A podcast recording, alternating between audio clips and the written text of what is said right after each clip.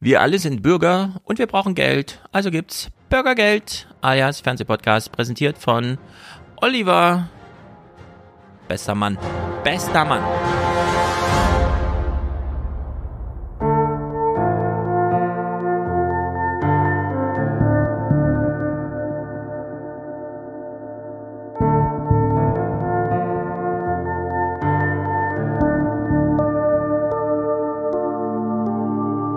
Abend zu den Tagesthemen. Ja, schön, dass Sie eingeschaltet haben. Und für den Sport heute dabei ist Okkar Gundel. Ja. Und unser Bundeskanzler hat bis auf einen einzigen vollkommen nichtssagenden äh, Tweet in diesen sechs, sieben Wochen kein einziges öffentliches Wort gesagt zu den Protesten. Das fällt auch im internationalen Vergleich auf.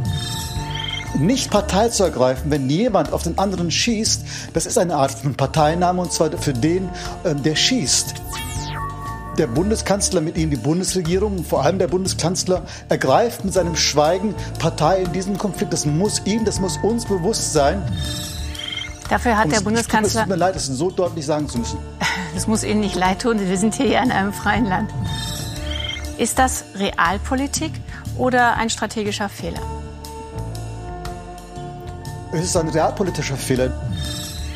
Die Waffe immer am Gürtel. Wir sind bei den Oath Keepers in Arizona, einer Bürgerwehr nach eigenen Angaben mit knapp 40.000 bewaffneten Mitgliedern, vor allem ehemalige und aktive Soldaten und Polizisten. Wir fragen den Anführer, wie wahrscheinlich denn Ernstfälle wie ein Bürgerkrieg sind. We have no intentions of Wir going to haben keine Absicht, gegen unsere Regierung in den Krieg zu ziehen. Es geht uns nur darum, zu überlegen, surviving was immer politisch geschieht.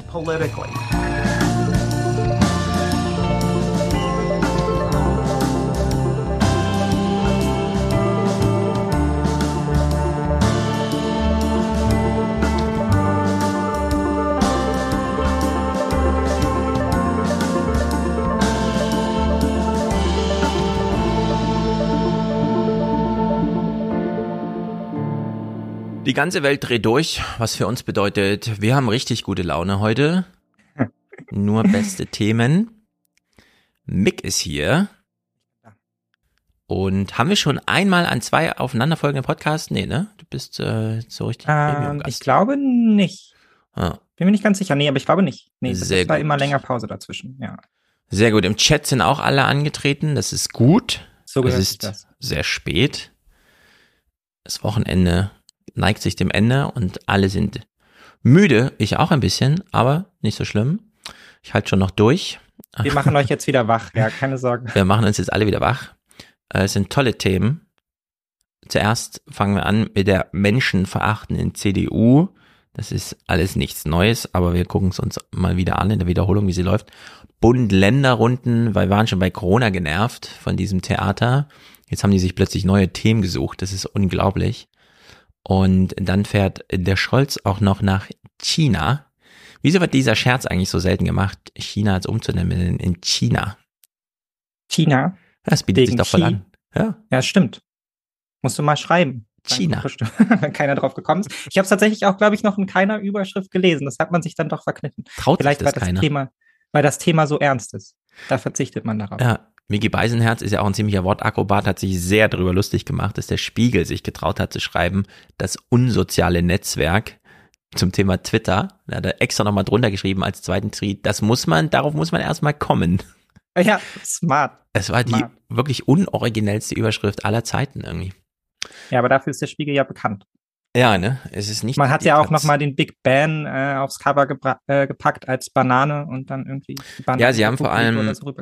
Das habe ich jetzt gesehen, weil es der Wallace Wales äh, geteilt hatte. Das ist der Autor von der unbewohnbaren Erde, also dem sehr ausgezeichneten, ich würde sagen, Standardwerk über was ist, wenn die Erde sich erwärmt bis und dann geht er die Szenarien durch bis acht Ja. Grad. Und äh, der Tweet beinhaltet das aktuelle Spiegelcover oder jetzt aus dieser Zeit irgendwie und eins von vor 40 Jahren. Und es zeigt exakt dasselbe. Das Nämlich dieser den Kölner der Dom, Abzweig. Ja. den Kölner Dom umrahmt von Wasser. Äh, also einfach, äh, das ist wirklich erstaunlich, wie die Welt einfach 30 Jahre komplett stillsteht. Und man dann denkt, ach ja, da war ja noch was, Klimawandel, was können wir machen, den Dom? Und dann fällt ihnen selber nicht auf, dass sie das schon mal in, ja, also der Spiegel selbst hat das Gedächtnis nicht dafür auf organisationalen Ja. Ebene und möchte uns dann aber einheizen, dass wir jetzt endlich gesellschaftlich mal Ja. beim Klimawandel was machen. Während alle Journalisten, die da früher drüber berichtet haben, schon lange in Rente sind. So. Genau. Das ist ihnen selber nicht aufgefallen. So. Das ist ist schon unglaublich. einmal komplett ausgewechselt da irgendwie. Dann kann man auch mal so ein Cover irgendwie vorne drauf packen. Ja, es ist wirklich, es ist bescheuert, das muss man sagen. Und jetzt kommen wir zu der Partei. Ich habe immer noch im Ohr, wie Florian Schröder in seinem Podcast mit Serdar Mundschuh, ich könnte den Clip auch spielen, aber äh, ich glaube, man kann sich vorstellen, ansonsten hört man selber nochmal nach, äh, die AfD kommentiert. Und die Mhm. reiben sich so aneinander auf und wollen dann noch was Kluges dazu sagen. Und dann sagt Florian Schröder nur, die Partei ist zu dumm, klug zu agieren. Und irgendwie dachte ich, das ist, passt doch für die CDU. Die ist einfach zu dumm mittlerweile. Sie steht zwar gut da, weil wir eine Rentenrepublik sind, aber ansonsten, es ist äh, dramatisch. Also das Thema lautet Bürgergeld. Es geht um die, ist auch erstaunlich, dass die CDU eigentlich gar nicht so viel damit zu tun hat, weil es die SPD eingeführt hat. Also Gratulation noch zu dieser historischen Leistung, sich äh, die Stöckchen, die man jetzt, also über die man stolpert, sich selber in den Weg geworfen zu haben. Inklusive komplett allen Geschichten hinsichtlich, dass sich die Linke abgespaltet hat, als ja irgendwie dann doch so es ist Bin auf der SPD und sich die Linke jetzt gerade nochmal spaltet. Also man kommt echt nicht mehr hinterher, es ist alles bescheuert. Und die CDU kämpft jetzt gegen die Verbesserung des Hartz-IV-Systems, indem sie das Bürgergeld angreift. Auf der Mhm. Ideenebene, wie es gerade Ja, thematisiert smart, wird. smart Move auf jeden Fall. Ja, es ist wirklich, es ist, es ist so grandios bescheuert. Wir gucken uns das mal an, es sind nicht viele Clips, sieben an der Zahl und dann haben wir das Urteil über die CDU auch damit gesprochen. Genau. Es ist dasselbe Urteil wie immer. Diese Partei ist zu dumm, um klug zu agieren. Nein, wir wollen es nicht zu übertreiben. Wir äh, beginnen einfach hier. Das Bürgergeld mit höheren Regelsätzen und weniger Sanktionen soll ab Januar Hartz IV ablösen.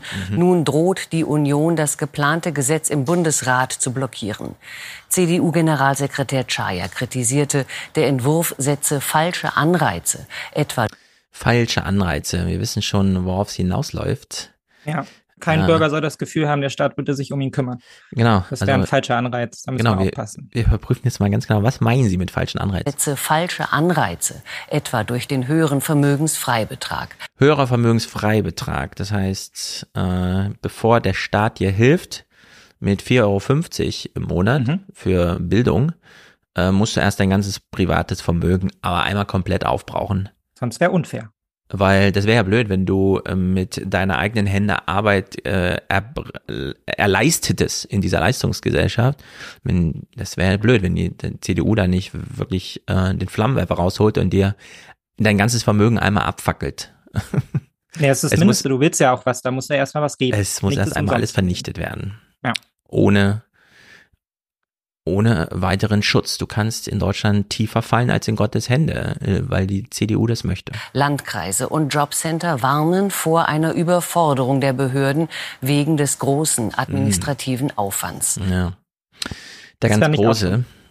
Ja, vor allem der administrative Auftrag, äh, äh, ähm, das ist ja auch, den Leuten einfach zu sagen, ach so, sie haben ihren Job in den letzten zwei Jahren verloren, okay, schon Vermögen, sie haben Ruhezeit, wir belästigen sie gar nicht, sie kriegen einfach Geld von uns. Ciao, hier ist der Stempel dafür. Das ist zu kompliziert, ist viel einfacher, wie die CDU das machen will.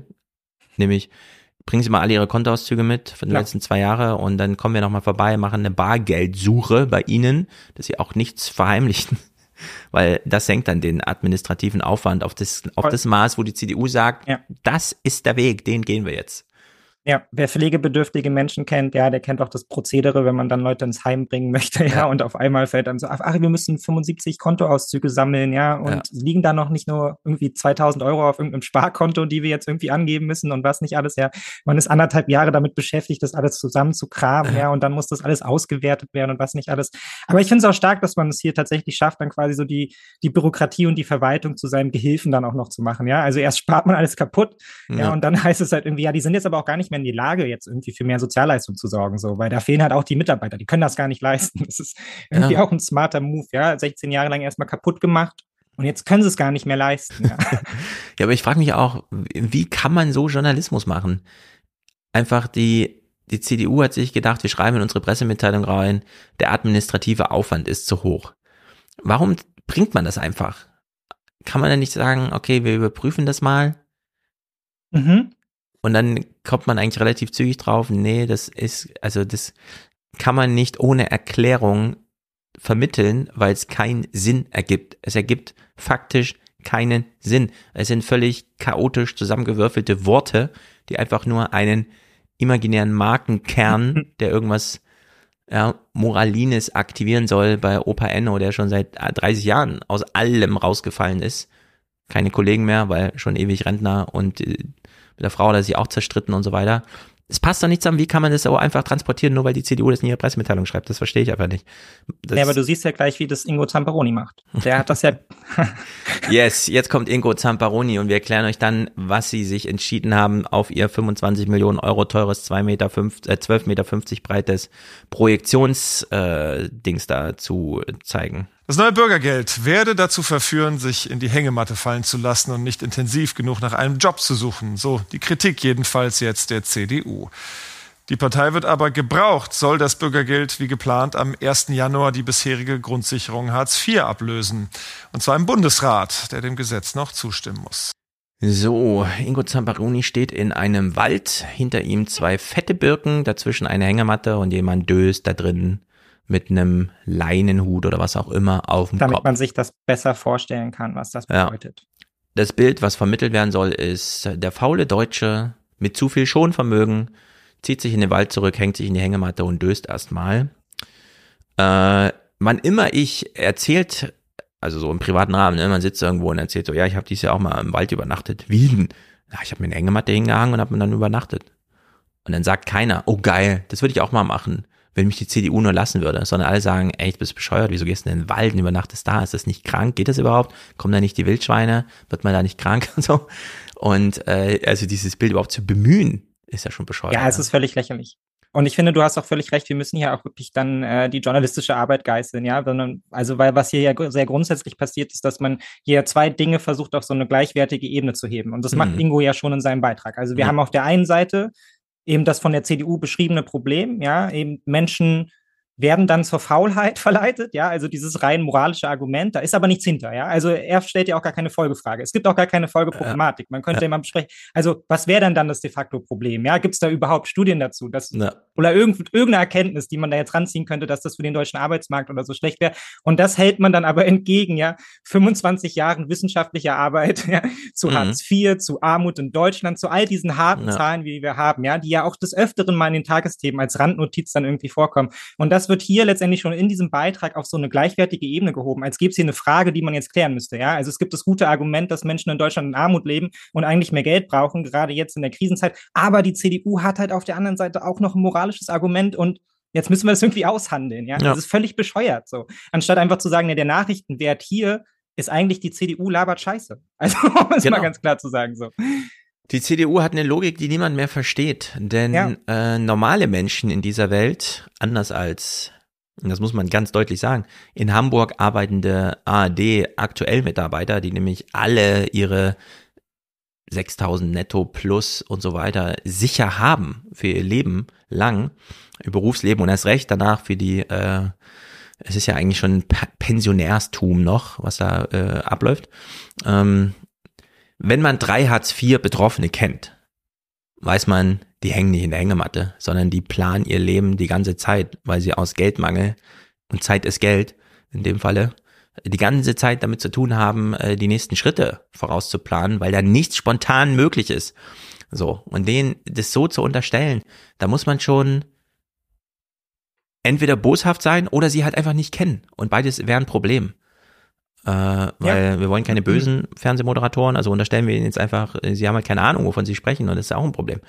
Und das ist alles nicht gut. Ja. Und aber Ingo macht das ja, belässt es ja hier auf so einer rein institutionellen Ebene letztendlich, die hier durchgezogen wird. Ne? Mhm. Also hier ist ein Ding, das muss halt, das will halt irgendjemand durchsetzen und dann sind hier andere und die wollen das halt nicht. Und jetzt müssen die das halt irgendwie miteinander austragen. So. Genau. Anstatt, anstatt dass halt irgendwie, also man hätte ja hier auch ein, einsteigen können, halt mit einem Bericht über Armut. Also das, was man de facto sieht, ja, das, was das de facto Problem ist, weshalb mhm. wir das mhm. Bürgergeld brauchen. So. Und sich dann überlegen, gibt es ein gutes Argument dafür, Menschen in Armut zu belassen. Ja. ja? So, genau. ich vermute, da gibt es da nicht so viel. Und das echte Problem ist so ein bisschen, wenn wir hier schon sehen, dass die ARD aktuell Redaktion einfach so dieses Wording und dieses Mindset, ja, diese Moralinspur, die da hingelegt wird, einfach aufnimmt, einfach reproduziert, sich den Text der CDU zu eigen macht, um es mal ja. ganz deutlich zu sagen, ja. äh, dann ist äh, Tür und Tor äh, grenzenlos geöffnet, denn wir hören jetzt die Originalpolitik. Der Chayan sagt jetzt, kommentiert so ein bisschen in die Kamera und das droht uns dann auch äh, Nachrichtenredakteurssprech zu werden. Hört mal genau zu. Uns stört, dass mit diesem Bürgergeld die Menschen aufgegeben werden, dass sie nicht mehr in Arbeit kommen sollen und dass man so hohes Schonvermögen geschaffen hat von 150.000 Euro für eine vierköpfige Familie. Das ist ungerecht und negative Solidarität gegen gegenüber, die das mit eigenen Händen Arbeit erwirtschaften. Also, wir gehen das mal Schritt für Schritt durch. Wir beginnen hier. Uns stört, dass mit diesem Bürgergeld die Menschen aufgegeben werden. Dass Uns stört, dass mit diesem Bürgergeld mhm. die Menschen aufgegeben werden. Wer jetzt 480 Euro Hartz IV oder sowas bekommt und demnächst irgendwie 600 Euro Bürgergeld, wird von Olaf Scholz und dieser linksversifften SPD aufgegeben, denn diese 150 Euro mehr Geld im Monat führen dazu, dass im Kopf der Schalter umgelegt wird, die Faulheit obsiegt, die CDU hat dann ihren Kampf gegen die Faulheit verloren. Diese Menschen sind dann aufgegeben. Für immer. Ja, aller Antrieb wird ihnen genommen. Ja, aller Antrieb wird ihnen genommen. Genau. Die armen Leute. 150 Euro aufs Konto mehr heißt Akku leer bei diesen Menschen. Die sind dann ja. antriebslos. Die schaffen es gerade noch so, die Hängematte in den Wald zu werfen und hinterher zu springen. Das war's. Das ist, das ist Argument. Menschheitsgeschichte ist dann zu Ende aus Sicht der CDU. Ja. Und das war nur der Anfang dieses Spruchs. Wir hören weiter. Ja. Die nicht mehr in Arbeit kommen sollen. Nicht mehr in Arbeit kommen sollen. Sollen. ist wirklich. Die SPD will, dass die nicht mehr arbeiten. Die sollen nicht mehr arbeiten. Deswegen schenkt Olaf Scholz ihnen jetzt 150 Euro im Monat, nennt es Bürgergeld. Er erkennt sie als Bürger an, obwohl sie nicht arbeiten. Sie sollen nicht mehr arbeiten. Sie werden ferngehalten. Es ist so krank. Es ist, äh, man versteht es nicht. Und dass ja, man so hm. Entschuldigung. Ja, es ist völlig bescheuert. Ich finde es auch schon einmal, also man sieht da vier Mikrofone, die sich das halt so geben, so irgendwie, ja, und, und das dann wahrscheinlich alle später verbraten. Und ja. Folgefragen werden aber auch nicht gestellt, ja. Also nee. man, also von welchen Summen reden wir hier überhaupt? Ja, hat das irgendjemand mal ausgerechnet, von welchen Menschen wir hier überhaupt reden? Ja. Das finde ich ja noch das Krudeste daran, dass wir uns jetzt über diese 150.000 Euro aufregen. Dabei geht es ja vor allem darum, Hartz IV zu ersetzen, ja. Und wenn wir wissen, wie die Freibeträge bei Hartz IV-Empfängern sind, da ist kein Geld mehr zu holen, ja. Also mhm. das ist eh alles schon eingepreist, ja. Also, genau um, um wen geht's hier überhaupt? Ja, was, was, was ist hier das Argument gegen wen, für wen? Es macht alles überhaupt keinen Sinn. Genau, du hast die 150.000 Euro schon genannt. Wir werden sie gleich kennenlernen mit Joachim Rock. Wir hören hier nochmal ja. Chayans zweite Mal zu Ende. Nicht mehr in Arbeit kommen sollen und dass man so hohes Schonvermögen. So hohes Schonvermögen, also das Furchtbar. diskutieren wir gleich. Geschaffen hat von 150.000 Euro für eine vierköpfige Familie. 150.000 Euro für eine vierköpfige Familie, das ist ein kleines Kinderzimmer übertragen in das, was wir Familien eigentlich mhm. zugestehen wollen. So Eigentum im Wohnen oder sowas. Ja. Das ist so, ja, kannst du noch irgendwie einen kleinen Anbau im Garten machen in Frankfurt oder sowas. Das ist ungerecht und negative Solidarität gegen. Ungerecht und negative Solidarität. Das sind solche Sachen, die Potzel nicht einfach so aus seinem Mund hat er sich vorher hingesetzt. Wie bringe ich es auf den Punkt? Es ist keine Solidarität. Es ist ein, negative Solidarität. Negatives Wachstum, negative Solidarität. Ja, macht total Sinn. Das sage ich nachher. Und dann hat er es gesagt, ja. Das ist total krank. Familie, das ist ungerecht und negative Solidarität gegen gegenüber, die das mit eigenen Händen Arbeit erwirtschaften. Ja, wer hat denn diese 150.000 schon Vermögen wahrscheinlich mit eigener Hände Arbeit erwirtschaftet vorher? Hm vielleicht derjenige, der da betroffen ist, jetzt mal von einer kleinen biografischen Lücke, die sich da so einschleicht. Also wir hören es hier mal von Joachim Rock, da bin ich ja großer Fan. Joachim Rock habe ich auch im Buch zitiert, äh, vom Paritätischen Gesamtverband. Klar, Ulrich Schneider immer gern gesehen, aber dieser Joachim Rock trägt dann doch nochmal so die krassen Zahlen vor. Also dieses, was hm. ich jetzt immer wieder nenne, äh, wenn man das Gesamtvermögen der deutschen Bevölkerung im Median auf die Bevölkerung verteilt, haben die Reichen 40 Millionen, 99,5 Prozent von allem. Und die Armen 40 Millionen haben 0,5 Prozent von allem. Das ist von Joachim Rock. Das sogenannte Schonvermögen, auf das der Staat zwei Jahre keinen Zugriff haben soll, sei notwendig, sagen die Sozialverbände. Wir reden von kleinen Selbstständigen, wir reden von jungen Familien, die sich äh, ein paar Rücklagen geschaffen haben als Grundlage für ein Vermögen. Und das darf ihnen in der Krise dann nicht genommen werden. So, das Bild ist also folgendes.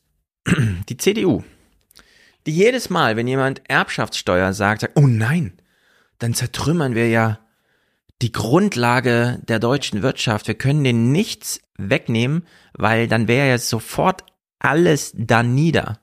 Die ganzen Betriebe, die Familienbetriebe und die Unternehmer, die das mit eigener Hände Arbeit erwirtschaftet haben, denen darf man das auf gar keinen Fall mit einer Erbschaftssteuer streitig machen.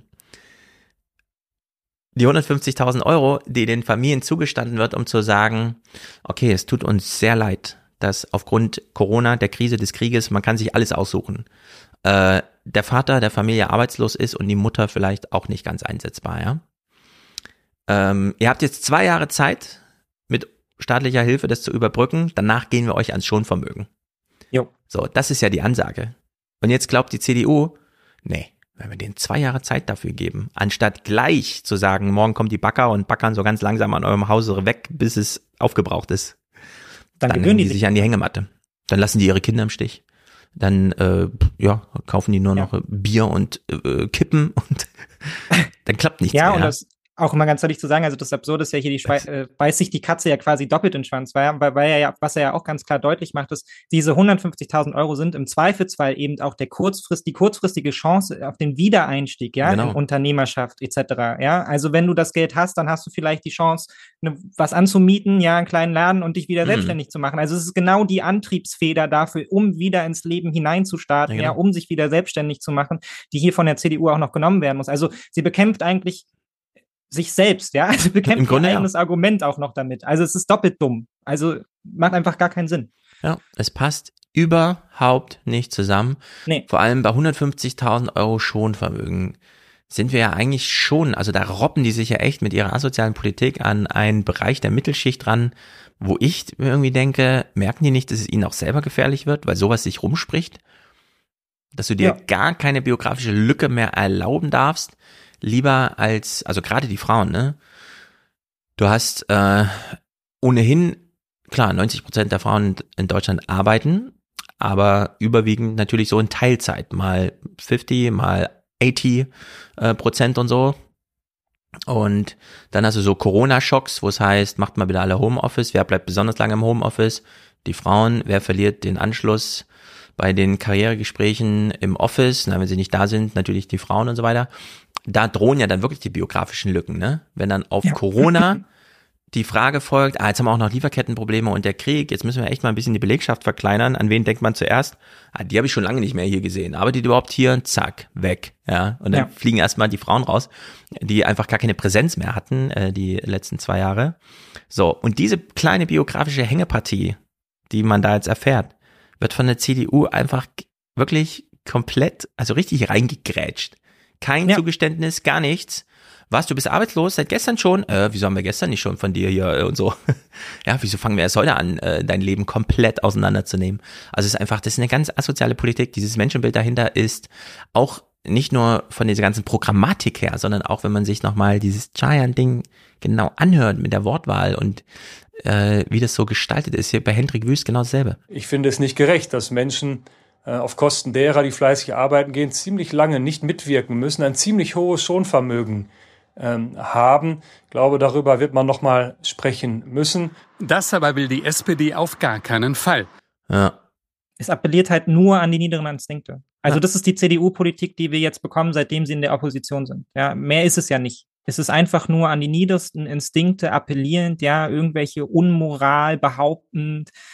Ja, das Menschenbild ist eh unter aller Kanonen, das haben wir hier ja auch schon öfter besprochen, ja, weil es einfach davon ausgeht, dass der Mensch von sich aus erstmal schlecht ist, ja. Mhm. wenn er nicht irgendwie mit Zug und Strang halt irgendwie am Riemen gehalten wird, ja, und dann dafür gesorgt wird, dass er jetzt aber in den Arbeitsdienst quasi kommt, ja. Ja. Also es ist wirklich ganz, ganz, ganz übel und ich frage mich auch, ob es am Ende, ob es am Ende funktionieren wird. So, so richtig glaube ich es halt auch nicht mehr, ja, weil ehrlicherweise das animiert mich jetzt auch nicht, ja. Aber das wäre noch krasser, So. wenn das hier so eine Art, wir steigen mal hoch ins Poker ein. Wir verschrecken alle, die davon betroffen sind, wollen aber eigentlich nur einen Punkt machen, ja. Ist nur Kulisse für unsere Argumentation und so. Macht euch keine Sorgen. Alexander macht übrigens einen sehr guten Punkt hier im Chat. Äh, Die 150.000 Euro sind genau der Aufschlag, den man heute bei der Abbezahlung der Eigentumswohnung, Eigentumshauses durch Zinserhöhung mehr bezahlen muss. Das stimmt. Angenommen, man muss 20 Jahre zurückzahlen, hat aber nur eine 10-jährige Zinsbindung äh, vereinbart, weil man irgendwie dachte, ja, Zinsen kommen eh nicht zurück. Jetzt sind die ersten zehn Jahre um und man stellt fest, oh krass, so in ein, zwei, drei Jahren, je nachdem, wann das dann genau ist, werden die meine Zinsen anpassen und dann wird es ein Zinsschritt von, was weiß ich, zwei auf vier Prozent oder so weiter sein. Und das bedeutet wahrscheinlich für den Durchschnittsbetroffenen tatsächlich, das sind diese 150.000 Euro, die einfach nur durch drei Prozent mehr Zinsen auf noch einen, einen noch zehn Jahre laufenden äh, Kredit draufgelegt werden. Also in der Hinsicht, wir sind hier ganz, äh, also wo wir mal unterstellen, das sind eigentlich so typische CDU-Wähler, die es so noch so hinkriegen mit ihrem Eigenheim, zwei Kinder, gesunde Familie und so weiter. Genau die werden da jetzt so, wird so richtig reingekrätscht, ja, in die Biografie. Also es ist wirklich erstaunlich, wie dumm die CDU da ist. Ja, die CDU will Menschen zur Armut zwingen. Und ich Ja. glaube auch, äh, ich frage mich auch, ob dahinter tatsächlich irgendeine Strategie liegt oder ob es jetzt einfach das, weil, weil das erleben wir ja jetzt schon eine ganze Weile lang, ob es einfach dieses reine CDU-Oppositionsding ist, ja. Also Mhm. alle sind dafür, dann denken wir auch nicht weiter drüber nach, da sind wir natürlich dagegen, weil das ist ja die Rolle der Opposition, Mhm. ja. Anstatt da irgendwie einen smarteren Move zu entwickeln, ja, und vielleicht zu überlegen, okay, wie könnten wir dann, sagen wir mal, sie, sie noch überholen und bessere Vorschläge machen. Ja. Also das versucht man ja gar nicht, ja, sondern man zwingt dann lieber Menschen zur Armut, auch wenn man vielleicht sogar selber weiß, dass das Unsinn ist, ja. Ja, das hat vor allem, wenn man sich überlegt, die CDU, ne, das C steht irgendwie für christlich, keine Ahnung, das ist ja eh schon längst abgefrühstückt. Aber auch diese ganze Idee des, was ist eigentlich in der Moderne konservativ sein, ja, Wohlstand bewahren und so. Das Ja. ist ja auch nicht mehr hier bei der Nee, CDU. Ne? Das ist ja nur noch Zertrümmerung und ähm, dieses Instinkthafte, wir bedienen jetzt nur noch Instinkte irgendwie. Wer nicht arbeitet, ist faul und das ist dann total negativ solidarisch gegenüber diejenigen, die mit ihrer eigenen Hände Arbeit, also wer arbeitet schon mit seinen Händen so die ganze Zeit, ja, also ist jetzt irgendwie am Computer sitzen und tippen, ist das jetzt das romantische, die romantische Bildidee von mit der eigenen Hände Arbeit und so. Ja, ja, die schaffen noch. Die schaffen noch, genau. Saskia Essen äh, macht hier einen guten Spruch. beim Schonvermögen und bei anderen ähm, äh, Dingen, die wir dort, dort einführen, ei- die wir eigentlich nur fortführen, weil wir sie bereits äh, in der Corona-Zeit eingeführt haben, übrigens gemeinsam mit der Union, ähm, da gibt es keine Zugeständnisse. Ja, gibt es keine Zuständnisse. Ich finde, da sollte man so eine ganz Flapsigkeit so im Sinne von, Sie fragen mich jetzt, warum wir da kein Zugeständnis machen, weil wir eine wirtschaftliche Kompetenz haben auf dem Gebiet. Ja, genau. Wir kennen uns da aus. Wir sind da einfach nicht dumm. Das ist so, Ey, keine Ahnung. ja, da muss man man jetzt ein kommt ja- bisschen, man kommt ja auch nicht dran vorbei, die halt so, die CDU da halt auch zur Sau zu machen. Also was will Ja. man jetzt machen? Also man kann ja nicht auf den Unsinn eingehen. Also geht ja auch nicht im Ja. Bundesrat. So. Ich finde, bei solchen Sachen ist das auch so ein, ja, die Opposition ist dafür da, gegen die Regierung irgendwas zu machen. Ich finde, auch eine Regierung kann die Opposition treiben, wenn sie zu dumm ist. Ja. Und das ist hier so wahnsinnig dumm. Diese Einladung muss angenommen werden. Ich will zur CDU nur noch Gelächter oder halt anmaßende Sprüche hören. Aber Ja. Ja, ich meine vor allem, sie gibt es, sie gibt es den, sie gibt es der SPD und der Regierung ja selbst in die Hand. Also Ja. sie macht ja wirklich einfach nur maximal asoziale Politik. also muss man auch einfach nur sagen, dass sie maximal asoziale Politik Ja. macht. Ja, also mehr muss man da eigentlich gar nicht tun. So sie, sie präsentiert sich ja selber auf dem Silbertablett, ja, dafür Ja. von allen Seiten zu Recht angegriffen zu werden und das auf einem sehr großen gesellschaftlichen Spektrum, ja, Mhm. von den Ärmsten bis halt tief in die Mittelschicht hinein. So.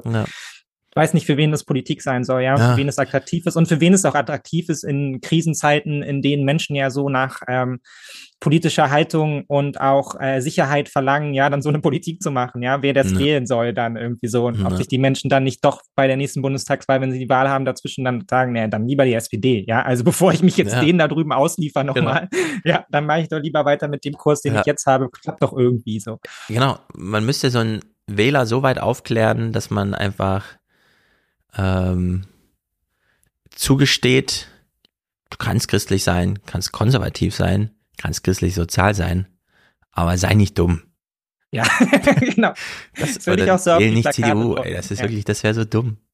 Ich meine, die ähm, Ulrike Herrmann war doch jetzt bei Thilo Mhm. und hat ihn auch ein bisschen überrascht mit Kapitalismus eigentlich schon ganz okay, er muss halt nur gerecht zu gehen, ist ja im Grunde auch meine Argumentation. Kapitalismus ist super, aber oben und unten braucht man halt so eine Linie im Sinne von Elizabeth äh, Warren und so, dass man oben ein bisschen abschöpft und ne, diese automatische Akkumulation von Vermögen einfach mal konsequent so ein richtiges Umgraben einfach stattfindet. Man fährt da immer mit dem Flug mal drüber, man guckt dann nicht nach der Ja, Kapitalismus muss man hier noch eine Kartoffel schonen oder so. So, das muss man.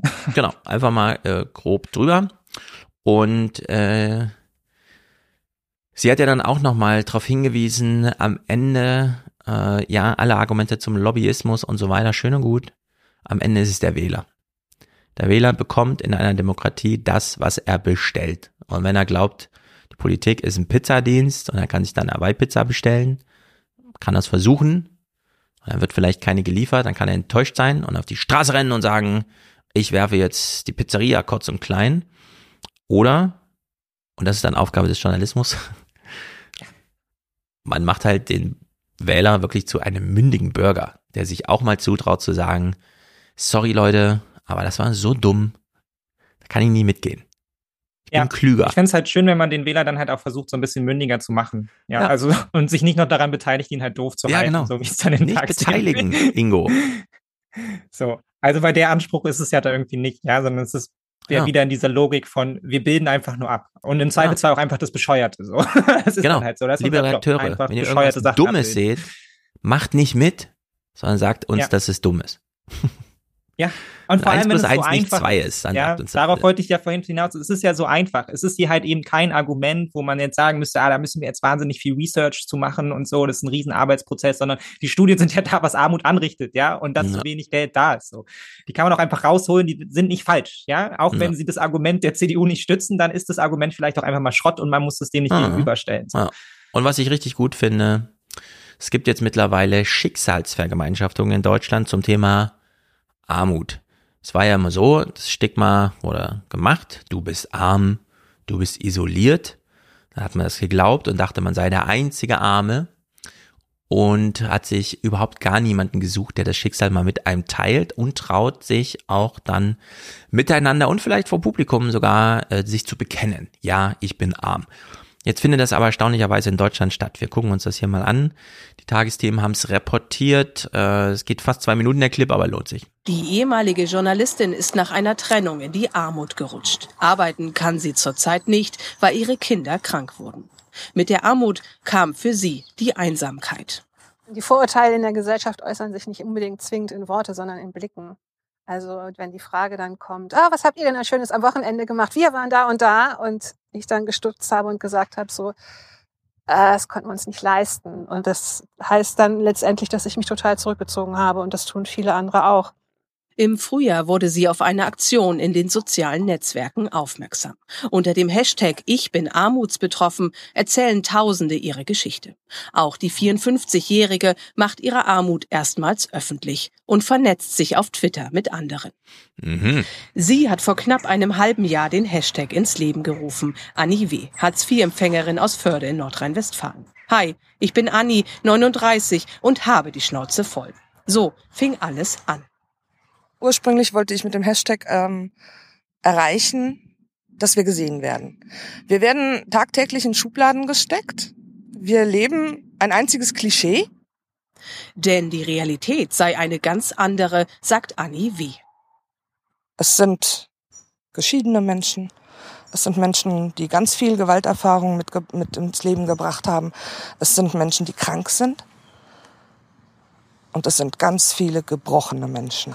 Susanne Hansen hat der Hashtag Mut gemacht. Inzwischen geht sie regelmäßig auf Demonstrationen, hat neues Selbstbewusstsein gewonnen, schämt sich nicht mehr für ihre Armut. Ja, man zieht einfach mal los und geht spazieren. So gut. 13,8 So. Millionen Menschen, steht ja auf dem Plakat, sind von Armut betroffen. Und nicht nur bedroht. Und äh, genau, wenn die sich mal zusammenschließen, also 13,8 Millionen, das sind ja schon fast 14 Millionen Menschen. Das ist ja, Ja. viel. Ja. Und in der Hinsicht auch eine relevante Wählerschicht. Ja, ich finde das auch so ein bisschen hoffnungsvoll. So, weil es sind ja dann, also man weiß es ja einfach aus Studien, je, je mehr Wohlstand man hat, umso höher die Wahrscheinlichkeit, dass man sich eben auch bei Wahlen beteiligt, ja, weil man Mhm. macht ja dann quasi auch Politik für sich selbst, so ist es ja, ja, während die, während die unteren Gruppen halt immer vergessen werden, ja, und Mhm. dann halt oft auch die, die äh, Lust verlieren, sich daran irgendwie politisch noch zu beteiligen, so, weil einfach die Hoffnungslosigkeit dominiert und das ist ja hier genau das Gegenteil davon, ja. Es ist halt die, die Selbstwirksamkeit im Bestfall wieder leben, ja. Ja. Und man kann nur hoffen, ähm, und mich macht das auch so ein bisschen hoffnungsvoll, wenn man auf die aktuelle Katastrophe der Linken guckt, ja, aber dass sie vielleicht auch in solchen Bewegungen so ein Beginn steckt von, von sich selbst zum Advokaten seiner, seiner eigenen Armut zu machen und dafür Ja. zu sorgen, das irgendwie auch nach vorne zu tragen. Auch die richtigen Stimmen, die das dann eben auch wissen, wie das selbst Ja. ist, die Selbsterfahrung haben und ähm, damit vielleicht auch andere wieder irgendwie politisch animieren können, das, das zu ändern. So. Also Ja. ich finde das, finde das eine sehr, sehr gute Sache so und ich hoffe, dass das noch Genau. viel mehr Rückenwind irgendwie aufnimmt. Und Ila stellt die gute Frage hier. Ich verstehe den Beitrag nicht, habe noch keine Hängematte gesehen. Genau, ob das den ARD aktuell Redakteuren auch auffällt, dass sie auf der einen Seite so Scheißmoderationen mit irgendwas Hängematte und so weiter machen. Und dann gehen sie auf so eine Demo und stellen fest, nee, hat jetzt niemand eine Hängematte mitgebracht. Unser Bild passt irgendwie nicht. Man ja auch mit Ja, der Demo hier irgendwie bebildern können. Ich glaube ja auch immer, das sind so ein bisschen auch unterschiedliche Redakteure, die das eine machen und die das andere machen. So, ja. Ingo Zamperoni Ja. ist ja da draußen auch nicht unterwegs, so. Der sieht davon herzlich wenig. Ja. Ja, das ist ja immer wieder interessant. Ich will es auch nochmal ausdrücklich betonen. Äh, wir haben eben zum einen diese große Moderation Ingo Zamparoni. Das sind diese großen Themen, die die ganze Redaktion den ganzen Tag beschäftigen. Davon ab haben wir eben ganz frühe Entscheidungen in der allerersten Konferenz, wo es heißt, das ist eine Kurzmeldung, da wird es keinen Bericht geben, da wird nur ein Text vorgelesen und vielleicht ein Bild eingeblendet. Diese Themen sind dann also ab 9.40 Uhr oder so raus aus dem Alltag der Redaktion, weil das hat die Kurzmeldungsredaktion, die schreibt dann nur einen Text dazu. Und dann noch weiter abgeschieden, irgendwer tre- vertreibt sich halt irgendwie die Zeit in Deutschland, das nennt man dann mittendrin, weil ihnen auch aufgefallen ist, dass sie quasi immer nur Olaf Scholz Berichterstattung oder was auch immer machen. Und dann lassen sie sich halt Sachen zuliefern.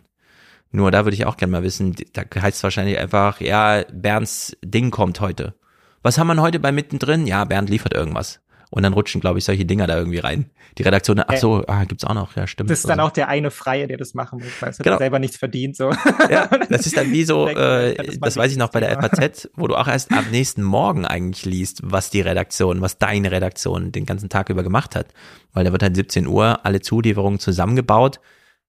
Ja, und dann sieht, ach ja, stimmt, damit haben die sich beschäftigt, krass. Und so, glaube ich, äh, sitzen dann auch die ganzen Redakteure, die dann abends nicht mehr die Sendung fahren, sondern nur vorbereiten, abends so zu Hause, ah ja, das haben die Kollegen heute gemacht, cool, es gibt arme Menschen in Deutschland. so. Ja. Also das ja, ist. genau so äh, läuft es ab. ja, nur weil die ARD, das will ich sagen, nur weil die ARD das sendet, heißt das noch nicht, dass da das irgendeine Präsenz hat. Sondern da gibt's allenfalls am nächsten Morgen mal dieses Schulterklopfen. Das war ein guter Beitrag. Gut, dass wir das gemacht haben. Genau. Und dann weiß man, es ist erstmal abgehakt. also, also gut, dass sie es gemacht haben. Wir können es auch nur sagen. Gut, dass sie das gemacht haben. Gut, wir bleiben bei der Bundespolitik und es bleibt blöd. Äh, Es gibt Bund-Länder-Konferenzen. Mm, warum ist ein bisschen unklar. Es gab sie auch schon vor Corona. Mit Corona sind sie legendär geworden, denn dort wurde entschieden, was gilt, als die Budgets nicht so sehr im Mittelpunkt standen, sondern einfach nur, ja, machen die Schulen jetzt zu, ja oder nein? Und dann war die Antwort, ja, sie machen zu. Weil der Virologe gesagt hat, das war eigentlich keine schlechte Idee, wie die das in Heinsberg gemacht haben. Und plötzlich sind alle deutschen Schulen zu. Und wir wissen ja heute, ich habe es ja mit Wolfgang gespielt, diesen einen Clip von Lisa Paus und so. Hm, ja, oder auch Lauterbach. Äh, ja, Kitas waren jetzt nicht so unbedingt ausschlaggebend für irgendein epidemisches Geschehen. Da Ja, aber das Entscheidende ist ja, dass man einheitliche Entscheidungen betrifft. Richtig, das ist das Auf Allerwichtigste. Das war das Wichtigste für die Deutschen einfach. Wir wollen keinen Flickenteppich. Ja, also es muss überall Genau. alles gleich sein und im Zweifelsfall ist halt alles gleich doof. Ja. Also dann lieber noch das, als dass wir hier irgendwie versuchen, so ein bisschen auszuprobieren, anzutesten, ja. Was geht vielleicht, ja, was geht vielleicht in kleinen Kommunen, was geht in großen nicht. So, nee, nee. Es muss alles gleich sein. Wenn ich Berlin verlasse, muss ich wissen, was in Brandenburg los ist. Das kann ich nicht nochmal nachlesen. In 299 Wahlkreisen in Deutschland muss exakt dasselbe passieren. Ansonsten fühlt man sich äh, in äh, welche Stadt nehmen Kommen wir? wir sonst hin? Eine kleine Staaterei ist ja wie Ja, früher. sonst fühlt man sich in Wolfsburg ungerecht behandelt, wenn der Lidl in Buxtehude plötzlich länger offen hat. Da können die Leute ja länger einkaufen. Das ist unfair. Das widerspricht dem Gleichheitsgrundsatz des Grundgesetzes. es ist, äh, es wird nicht klüger dadurch, dass man jetzt in die echte Nachrichtenlage einsteigt. Christian Sievers moderiert mal zur Bund-Länder-Runde. Guten Abend Ihnen allen. Wenn man das letzte Treffen als Maßstab nimmt, dann kann es nur aufwärts gehen. Die Spitzenrunde der Entscheider von Bund und Ländern Anfang Oktober brachte null Ergebnis, aber ganz viel miese Stimmung. Cool. Morgen dann die Fortsetzung. Es geht um alles, kann man sagen. Um milliardenschwere Entlastungen, um Gas und Strom, um Kosten für die Flüchtlingsunterbringung, um den Nahverkehr. Aber vor allem geht es um diese eine Frage. Wer zahlt? Wer zahlt? Es wird wieder gefeilscht, ja. Eine Sache, die warum kam, ist ja dieses 49-Euro-Ticket als Nachfolgemodell des 9-Euro-Tickets, wo ich mir denke, nee, 9 ist von 49 so weit weg, das kann man dann nicht Ja, Nachfolgeticket einfach kein nennen, Nachfolgeticket so. Sorry. sondern wir haben jetzt leider das 9-Euro-Ticket beerdigt und jetzt gibt's halt ein 49-Euro-Ticket. Und Olaf Scholz wurde bei einem Bürgergespräch abgefangen und wir hören mal genau, was er sagt zum 49-Euro-Ticket. Die Nachfolge des 9-Euro-Tickets, alles im Griff. Deshalb haben wir gesagt, wollen wir sowas fortführen und haben jetzt uns mit den Ländern fast schon, morgen ist der Tag, an dem es dann endgültig gelingen soll, fast schon verständigt, dass wir ein bundesweites, digital buchbares Abo Ticket einführen. Deutschland-Ticket wollen wir das gerne nennen, das mit 49 Euro startet.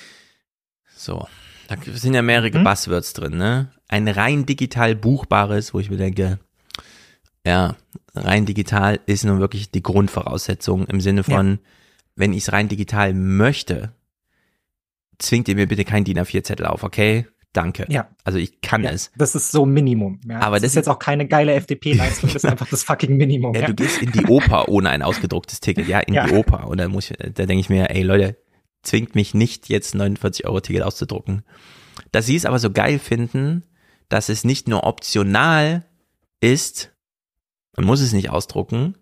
Und wir wissen, wir haben eine alten Republik, für die einen oder anderen wäre es doch schön zu sagen, sie haben es nochmal ausgedruckt, ja. Wir kennen die Oma, die ihre Pendelstrecke fährt zum Enkel oder Mhm. wie auch immer.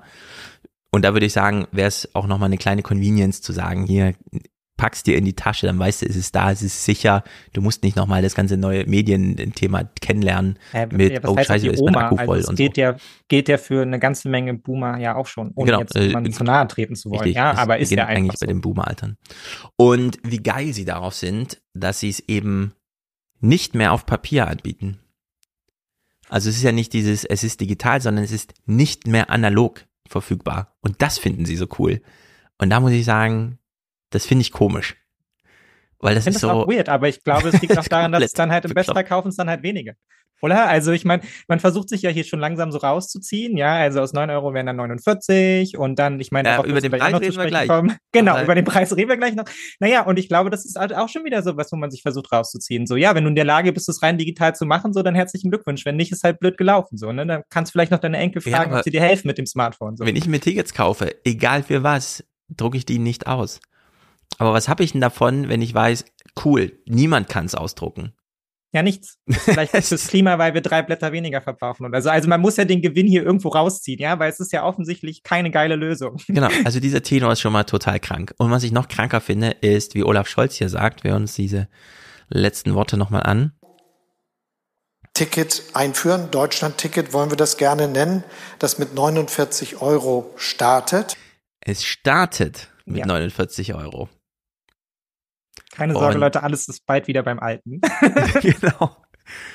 Es startet bei 49 Euro, weil, und da hat sich Maurice Höfgen zu Recht drüber aufgeregt, und ich habe auch schon gedacht, das kann doch nicht wahr sein.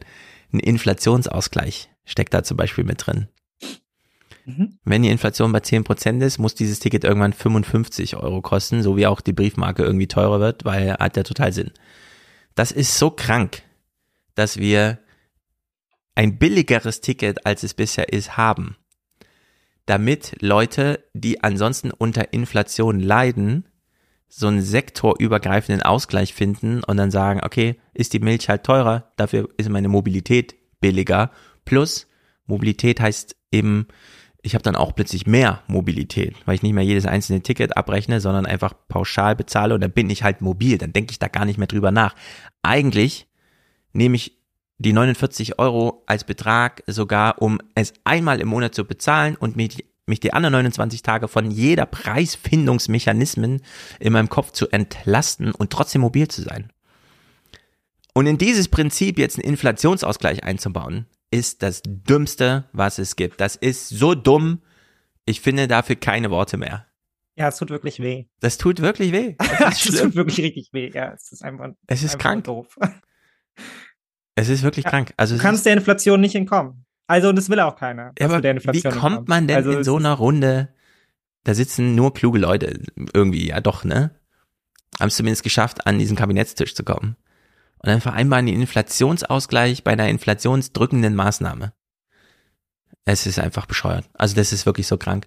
Gut, aber ich habe es ausreichend kommentiert. Ja, es gibt aber halt eine ganze Menge kluge Leute, die haben halt von Ökonomie und so halt auch keine Ahnung, muss man ja ehrlicherweise auch sagen. Also gehören ja auch eine ganze Menge Ökonomen dazu. Also ja. Und die Frage ist auch, ist es eigentlich nur noch Marketing, was hier gemacht wird? Wir hören jetzt O-Töne von Robert Habeck und Michael Kretschmer. Der eine spricht für die Bundesregierung, der andere spricht für die Ländervertreter und sie machen ihre äh, Pressekonferenz dazu und ich frage mich, interessiert die noch irgendetwas anderes außer ihr Bild nach außen? Wie kompliziert die Lage tatsächlich ist, wie dünn das Eis, auf dem sich Bund und Länder in den letzten Zügen ihrer Vorbereitungsgespräche bewegen, zeigt sich auch an einer plötzlich auffälligen Einigkeit derer, die einander sonst eher nicht schonen. Bei der letzten Ministerpräsidentenkonferenz mit der Bundesregierung gab es ja keine Ergebnisse. Und das ist, glaube ich, von allen als ein äh, großer Fehler äh, empfunden worden, weil. Sorry, Lehrer. Ich habe leider keine Ergebnisse auf meiner Prüfungsleistung hier niedergeschrieben. Ich habe aber auch schon herausgefunden, das ist ein großer Fehler. War ein Fehler, ja.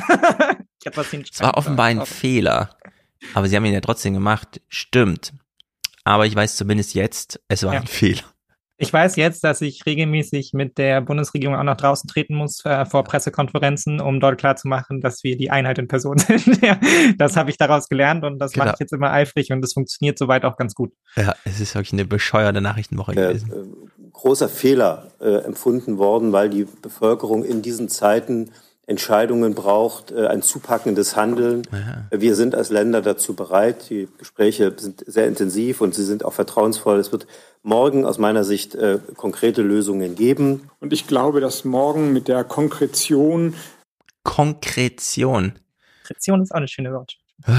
Ich glaube, dass morgen mit der Konkretion auch ein Signal wie bei der Beschaffung von Gas und wie bei dem Ausbau von Infrastruktur der der staatlichen politischen Handlungsstärke ausgesendet wird und hoffentlich dann auch ein gemeinsames Signal. Da bin ich ganz bei Michael Kretschmer. Mm. Ja, also ich hätte ja ein handlungsstarkes Signal gefunden, wenn der Staat einfach gesagt hätte, ich finanziere das 9-Euro-Ticket durch, so der Bund. Ja, man ja, hätte es ja machen können. Wir haben Jens, ja, wir haben Jens Südekum letzte Woche noch im Ohr, ja, wie er da sitzt bei Hart aber fair und sagt, ja Leute, wenn ihr die ganze Zeit übers Geld feilscht, ja, dann kommt er auch bei nichts an, ja, dann genau. ist am Ende halt keine Lösung da. Also wenn ihr was wollt, dann finanziert es halt auch so. Ja. So, und ah. dann also, und das muss man ja auch sagen, also ich will ja jetzt nicht, als würden die Bürger jetzt darauf warten, ja, das Hauptsache irgendeine Lösung, ganz egal, mhm. wie blöd sie ist. So, das ja. reicht mir schon. Ich will einfach nur, dass meine politische Elite Einheit mhm. wie symbolisiert. So, was für ein Unsinn. Ja. Und vor allem, wenn man schon weiß, dass man sich ja am Ende wieder den schwarzen Peter hin und her schieben wird oder es aufs System, ja. Also dann ist halt, man feiert jetzt ein bisschen und dann kann der Bund sagen, na ja, aber die Länder haben, wir wollten ja nicht mitfinanzieren und die Länder können werden sagen, ja, der Bund hat ja nicht genug Geld gegeben und am Ende schiebt man es irgendwie gemeinsam aufs föderale System so, ja, dann kann man wieder sagen, wir sind ja kein Zentralstaat, ja, schade. Mhm. So, wir können hier einfach nicht mehr leisten, das ist einfach Unsinn, ja, man will einfach kein Geld ausgeben, so. Ja, vor allem, wie, muss man dann doch sagen, offen und ehrlich sie damit umgehen, dass sie hier Erwartungsmanagement betreiben mit diesen Signalworten wie Signal, der handlungsfähige Staat und so weiter.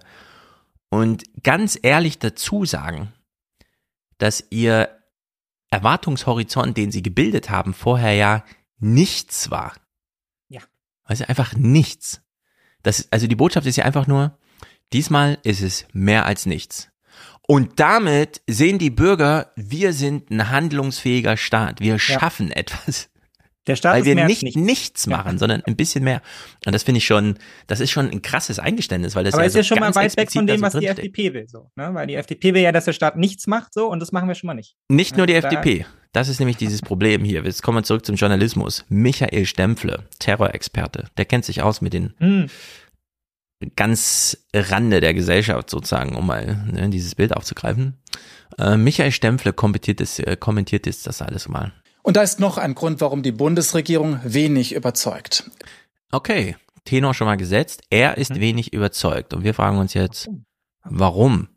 Ist ihm ein bisschen mehr als nichts auch nicht genug, so wie uns beiden? Oder? Es sind die vollmundigen Versprechungen. Uh. You'll never walk alone zum Beispiel. Es ist schwer, das zu glauben. Derzeit greift der Staat zwar immer mehr in das Geschehen ein, mhm. doch wie lange kann das gut gehen? Uh. Es ist also immer mehr der Staat und immer weniger der Markt, der die Preise regelt. Ich habe Zweifel, dass das auf Dauer funktioniert. Ja. Ich meine, es hat vorher mega geil funktioniert. Ja. Also die andere Lösung, dass der Markt einfach alles reguliert, finde ich wunderbar. Also warum dann jetzt wechseln? Genau. Warum stören wir das auf? Ja. Ist, ist irgendwas passiert in der Welt, Stefan? Ist dir was nee. aufgefallen, oder? Ich verstehe das auch nicht. Was ist das für ein unverantwortliches Halten, in dem die Politik jetzt plötzlich agiert, Signale sendet? Genau. Ja, wir müssen auch ganz, müssen auch aufpassen, ja, weil ich meine, noch ist kein Cent geflossen, ja, aber wer weiß, was dann passiert, mm. ja, das finde ich auch schon wieder sogar, dass hier, dass hier gewarnt wird vor was, was noch nicht existent ist, ja, also als hätten wir jetzt alle schon unsere 200 Euro äh, von der Bundesregierung bekommen und würden in der Hängematte liegen, ja, ja aber wir reden ja hier von Lösungen in ab ja, Januar genau. 23 vielleicht, ja. Und er ist ja hier mit einer ganz klaren Präferenz, also erstmal, das ist echt so Halligalli, äh, hallo liebe Grundschüler, Staat, Markt, jetzt entscheidet euch mal, ja. Es ist so ein bisschen unterkomplex, würde man sagen. Und die Frage ist ja, wenn er jetzt eine klare Präferenz für den Markt hat, gegen den Staat, also gegen die Politik, als politischer Journalist, wo man sich auch fragt, so ein bisschen, hast du keine Lust auf deinen Job? Mach doch was anderes, ja, wenn dir das nicht gefällt, dass Politiker was machen. Dann wär doch Wirtschaftsredakteur und guck dir halt den Markt an oder so, wenn dich das mehr begeistert. Äh, uns fehlt ja noch wir haben ja erstmal nur seinen Zweifel gehört, ja. Die These ist, irgendwas stimmt dann nicht, wenn der, wenn der Staat mehr macht als der Markt, wo man sich echt heute noch immer fragen muss, was ist das für eine Dichotomie? Der Markt und der Staat, das geht nur Hand in Hand, das ist co-evoluiert, das hängt krass zusammen. Da kann man nicht einfach sagen, nur das eine, nicht das andere und so. Oder da so Disbalancen beobachten. Man muss das ausführen, man muss das argumentieren. Man kann ja nicht so einfach mit so einem, oh, ich, hab da, ich fühle da so einen Zweifel in mir, ich weiß noch nicht genau, was es ist. Ja. Und dann ist man irgendwie, also da verläuft man sich ja komplett. Jetzt versucht er uns das mal mit Argumentation zu untermauern. Warum hat Michael Stempfle so eine Jetzt Präferenz für den Markt und gegen den Staat? Denn je schneller neue milliardenschwere Sondervermögen aufgelegt werden, desto schneller kommen neue Forderungen nach weiteren Milliarden. Ah. Auch dafür könnten wir einen Krisenkoordinator gebrauchen, für eine Vision. Gerade jetzt in der Krise. Also die CDU redet uns den faulen, faulen Bürger ein und Stempfle sagt, ja, so ein Antrieb hat er ja doch, Forderungen zu stellen. Der mhm. Bürger möchte so nichts außer faul ja. sein und Forderungen stellen. Ja, so ist er. Die Forderung Gibst den kleinen Finger und er nimmt die ganzen Arme. Genau. So ist er der Bürger. Das, das ist Michael Stempels Menschenbild. Ja. ja, ist cool. Und ich finde es auch toll, dass man offensichtlich in den Tagesthemen auch einfach jeden Morg senden darf. Ja, wirklich. Also sich dann irgendwie am Nachmittag gemeldet, so ich würde gerne einen Kommentar machen, hat sich auch keiner angeschaut, alle waren so, ach ja, komm, lass ihn quatschen. Ja, ja genau. Was lass soll schon passieren? Ja. Ja. Der, der, hat Ahnung, ja, der hat Ahnung vom Staat. Genau. So. Der weiß Bescheid. Michael weiß Bescheid. Ja, das ist wirklich, das ist ganz grandios schlechte Nachrichtenproduktion. Ähm, ein Kompromiss ist da. Stefan Weil, SPD. Wir haben jetzt den grünen Habeck, den schwarzen Kretschmer gehört. Jetzt kommt der rote Stefan Weil, auch Vorsitzender der Ministerpräsidentenkonferenz. Ja, Damit, ich würde hier, ja. Darf ich noch anschließen? Ja. Ich muss hier noch einmal anschließen, weil ich glaube auch, dass das einfach in, in, auf jeglicher Ebene Unsinn ist, weil der deutsche Bürger ist ja gar nicht gewohnt, dass mal irgendwas läuft. Also er kennt ja das Gefühl gar nicht, dass der Staat investiert in Dinge, damit sie funktionieren. Also, also ich will neu. an diesem heutigen Tag mal sagen, mh, hm, als ich nach Frankfurt zog, tobte hier ein Wettstreit zwischen einem CDU-Kandidaten, Boris Rhein, der gerne Bürgermeister werden wollte, mittlerweile mein Ministerpräsident ist, aber der sich gut versteckt, denn er weiß genau, die Leute werden ihn nicht mögen. Und Peter Feldmann, heute sehr berühmt, weil absolute Flachpfeife, das kann man glaube ich sagen, ohne sich juristisch angreifbar zu machen. Und äh, dann stellte sich raus, ach so, plötzlich sind hier Schwimmbäder für alle Kinder kostenlos in der Stadt. Hm, cool, nicht schlecht. Nahverkehr auch. Cool. Und jede Schule, jeder der 70 Grundschulen hat plötzlich eine Nachmittagsbetreuung. Cool, wie kommt denn das? Kommt es von alleine? Nee, es kommt nicht von alleine, sondern das ist so Peter Feldmann SPD-Politik gewesen. Ah, Neubauprojekte, 30 Prozent müssen sozialverträgliches Wohnen ermöglichen. Krass, das hat aber den ein oder anderen, die hier Wohntürme bauen, schon ein bisschen wehgetan. Und er wurde heute abgewählt und äh, ich finde zu Recht, Ich habe nicht mitgemacht. Auf dem letzten Meter habe ich mich dagegen entschieden, mich an dieser Wahl zu beteiligen. Und ich würde sagen, wenn wir uns mal nicht nur den letzten Meter angucken, sondern die letzten zehn Jahre oder so, sehen wir doch so einiges, was man dann doch politisch mal machen kann. Ja. Äh, und in der Hinsicht haben wir es hier mit ähm, ja, so einer Sachlage zu tun, wo ich in Frankfurt eben sage, nee, also hier hat man schon mal so gesehen, was, was einfach so geht politisch. Ja. Ne? Und warst du dann dankbar oder hast du einfach mehr verlangt? Genau, ich habe dann einfach, ich habe gesagt, ich will mehr, mehr. Er ist ja, ich war bei einer Veranstaltung dabei, das habe ich glaube ich schon mal erzählt. Alle Viertklässler, die irgendwie greifbar waren, sind in so einen Gemeindesaal gefahren, haben da ein Bücherkonzert beigewohnt, äh, dem auch, bevor es begann, Peter Feldmann beiwohnte, der also einfach in diesen Raum reinkam, auf den Stuhl stieg und den Kindern sagte, und jetzt mir nach. Frankfurt gehört mir. Und dann haben alle dreimal hintereinander gesagt, Frankfurt gehört mir. Und es war eine irgendwie coole Aktion, die eben auch unterfüttert war. Es war sein Anliegen. Frankfurt kann man auch mal, wir können auch für die Kinder hier was machen. Es müssen nicht immer nur die Top-Investoren sein. Und in der Hinsicht ist das heute so ein, ich würde sagen, ein ambivalenter Tag. Äh, hier im Chat flog das Ergebnis auch schon rum. Jetzt steht es, glaube ich, fest. Er ist abgewählt worden. Das Mindestquorum oder wie es auch immer heißt, wurde erreicht. Aber jetzt haben wir keinen Bürgermeister. Ja, ist das jetzt ja. besser? Ja, für Stempel schon, weil jetzt wird der Staat wenigstens nicht ausgeplündert von seinen raffgierigen Bürgern. Also in der Hinsicht. So, und jetzt Stefan Weil. Zurück mhm, zum Text. Stefan Weil, also äh, Top-Chefe hier, Bund-Länder-Runde, weil Ministerpräsidentenkonferenz, Chefe und so.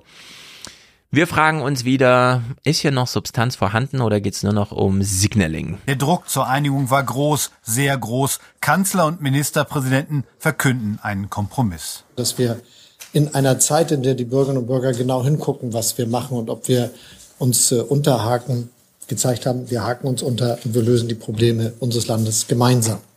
Ich bin sehr sicher, dass es für Bürgerinnen und Bürger wichtig ist, das Gefühl zu haben, dass die mhm. unterschiedlichen staatlichen Ebenen gut zusammenarbeiten. Okay. Gefühl, ja.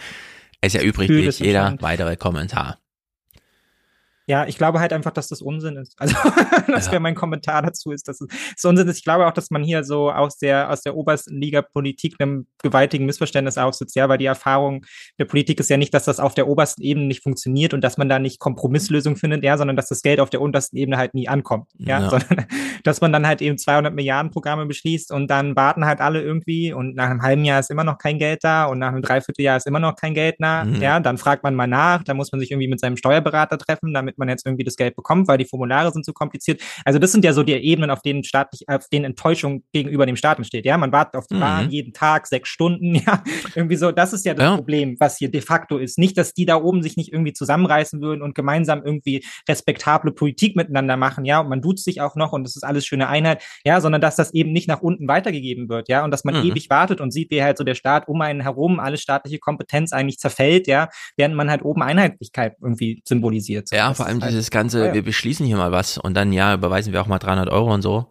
und streiten uns darüber, ob Oma Erna das wirklich brauchte oder nicht. Oder Friedrich Merz, weil er im Bundestag sagte, ich brauche das Geld gar nicht, ich bin cool, ich ja. bin Mittelschicht.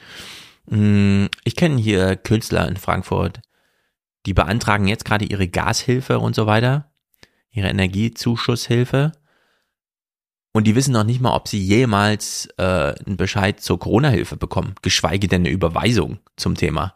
Also das ist einfach, das ist ach, dieses, ja, und wir müssen ja mal ein Signal ja. geben und einen Beschluss fassen und das dann in der Bund, äh, in, in der Rundländerkonferenz danach irgendwie verkünden und so.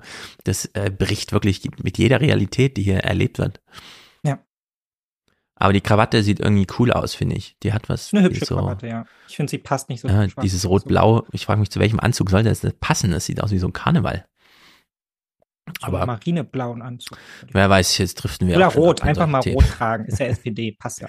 Genau, einfach mal einfach die roten Trump-Dinger äh, tragen.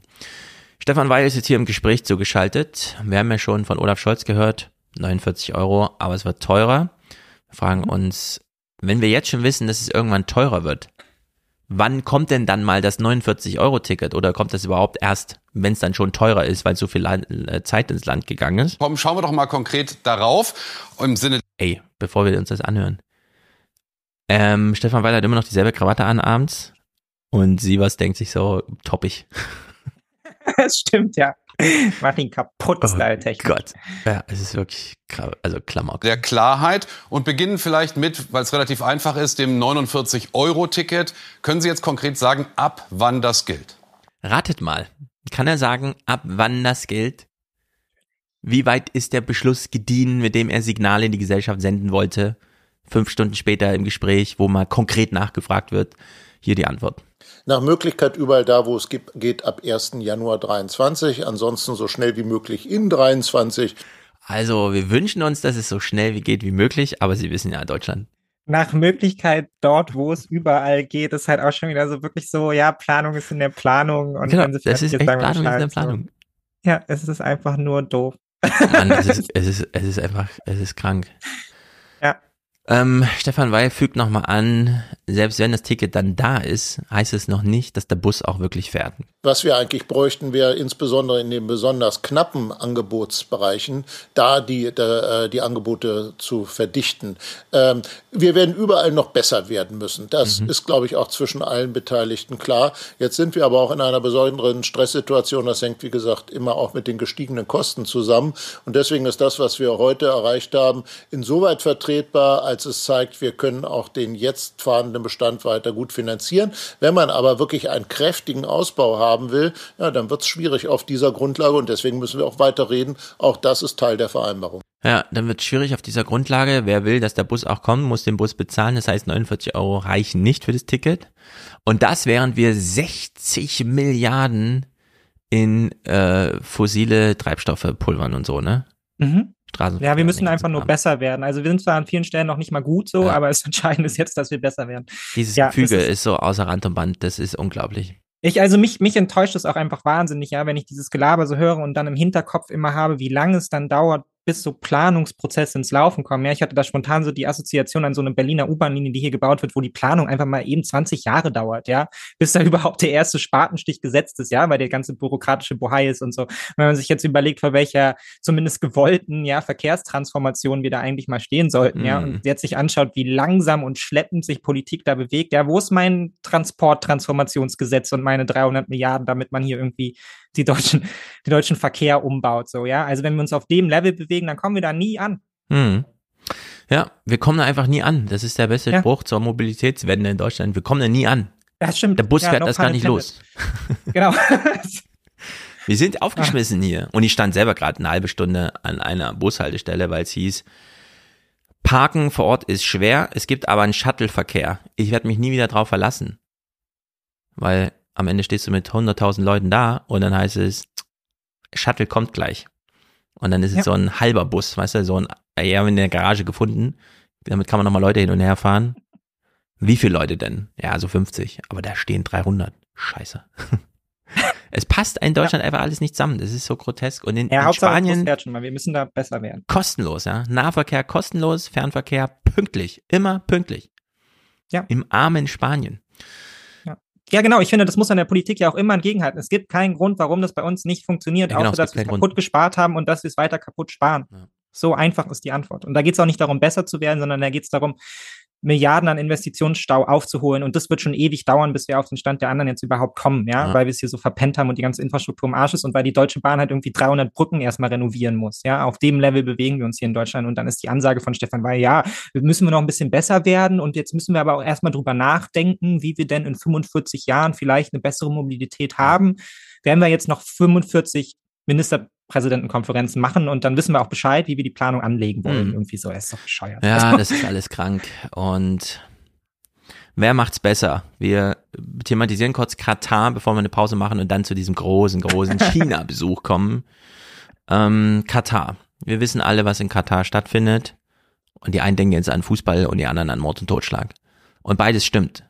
Denn, ja, kennen ja die Geschichte soweit. Und da jetzt die Fußball-WM stattfindet, hat sich Nancy Faeser mal gedacht, unsere Innenministerin, ich liefere in dieser Nachrichtenwoche die beste Pointe überhaupt. Ich stelle alle in den Schatten. Ich bin das Feuerwerk, das diese Woche abgefeuert wird. wir nähern uns dem langsam, denn bevor die Fußballer, wahrscheinlich sind sie schon da, um sich zu akklimatisieren, das muss, wird ja Mhm. diesmal eine besondere Aufgabe sein, äh, hat sich Nancy Faeser gedacht, ich flieg auch schon mal hin. Dutzende Ermittlungsverfahren, massive Korruptionsvorwürfe gibt es wegen der Vergabe der WM an Katar. Und dennoch beginnt diese WM in drei Wochen in Katar. Das Emirat hat Stadien gebaut, denen eine Zukunft als Investmentruinen bevorstehen dürfte.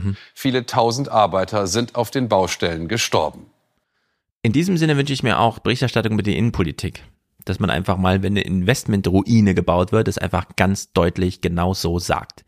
Das, was hier gebaut wird, ist für zwei Wochen ein funkelnder Diamant und danach ist es einfach Schrott. Und äh, das wünsche ich mir auch für die Innenpolitik. Und die Fans weltweit stehen jetzt vor einem unangenehmen Dilemma.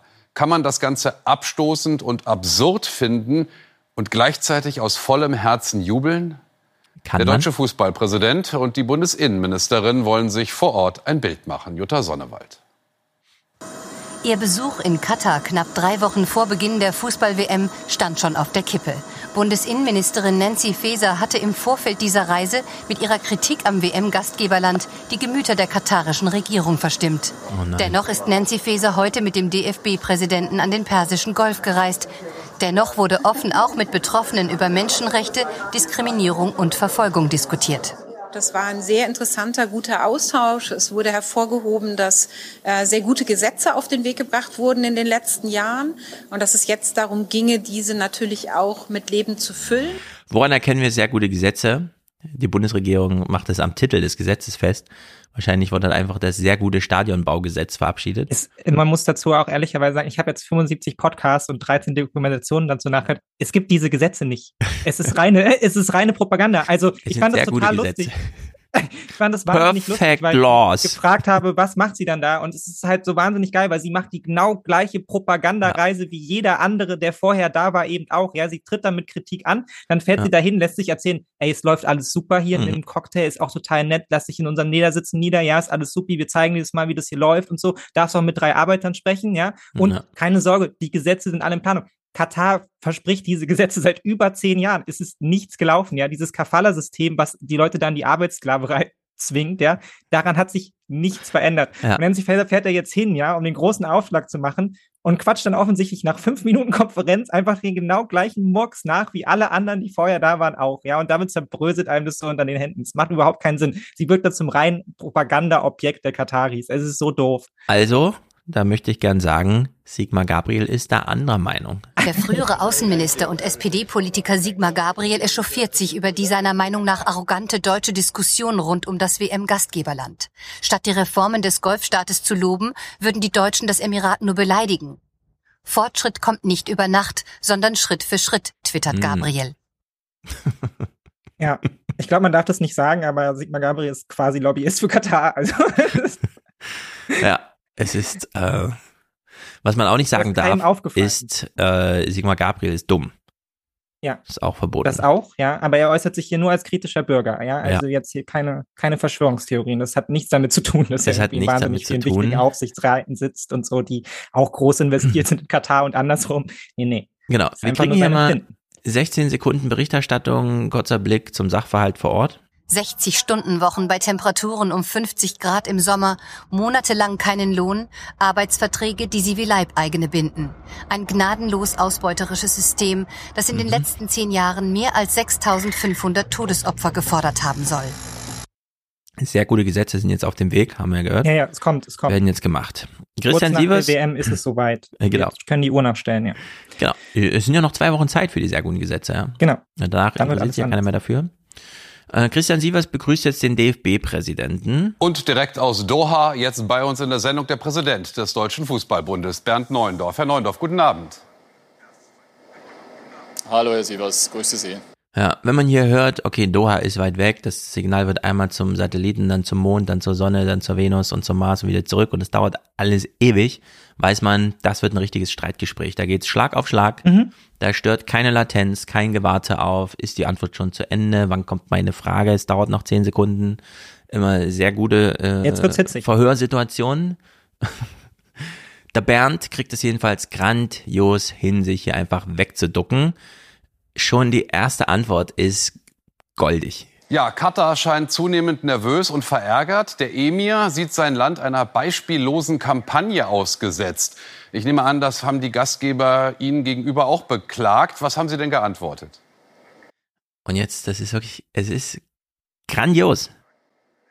Und man muss natürlich erstmal abwarten, bis die Antwort kommt, einmal durch den Weltraum. Wir sind ja heute erst angekommen in so. äh, Doha und äh, die politischen Gespräche der Ministerin, muss man sagen, äh, die finden dann hauptsächlich morgen statt. Morgen könnte ich Ihnen was dazu sagen. Ach, schade. Aber heute noch nicht. Ach, warum hat sie was auch heute angerufen? Mann, heute ja. wissen wir es doch gar nicht. Was sollen wir denn jetzt sagen? Wir haben gar keine Ahnung, was hier läuft. Politik ist das Morgenthema. Heute war erstmal nur der Stehempfang und so. Ja, heute war alles supi. Ich habe keine Arbeitssklaven gesehen. Ja, genau, er hat keine Arbeitssklaven gesehen. Und man soll sich auch nicht immer so aufregen die ganze Zeit. Ja. Ähm, es ist ein Spaziergang von Bernd Neuendorf durch dieses Interview. Können Sie denn deutschen jetzt Fan eigentlich Dauerwerbesendung so? Das müsste da jetzt irgendwo oben rechts eingeblendet Im Grunde, werden. ja. Es ist so, ja. wenn man sieht, Doha im Hintergrund noch, alles leuchtet blau und so. Man hat darauf geachtet, dass es gut aussieht. Können Sie den deutschen Fans äh, guten Gewissens empfehlen, äh, nach Katar zu fahren?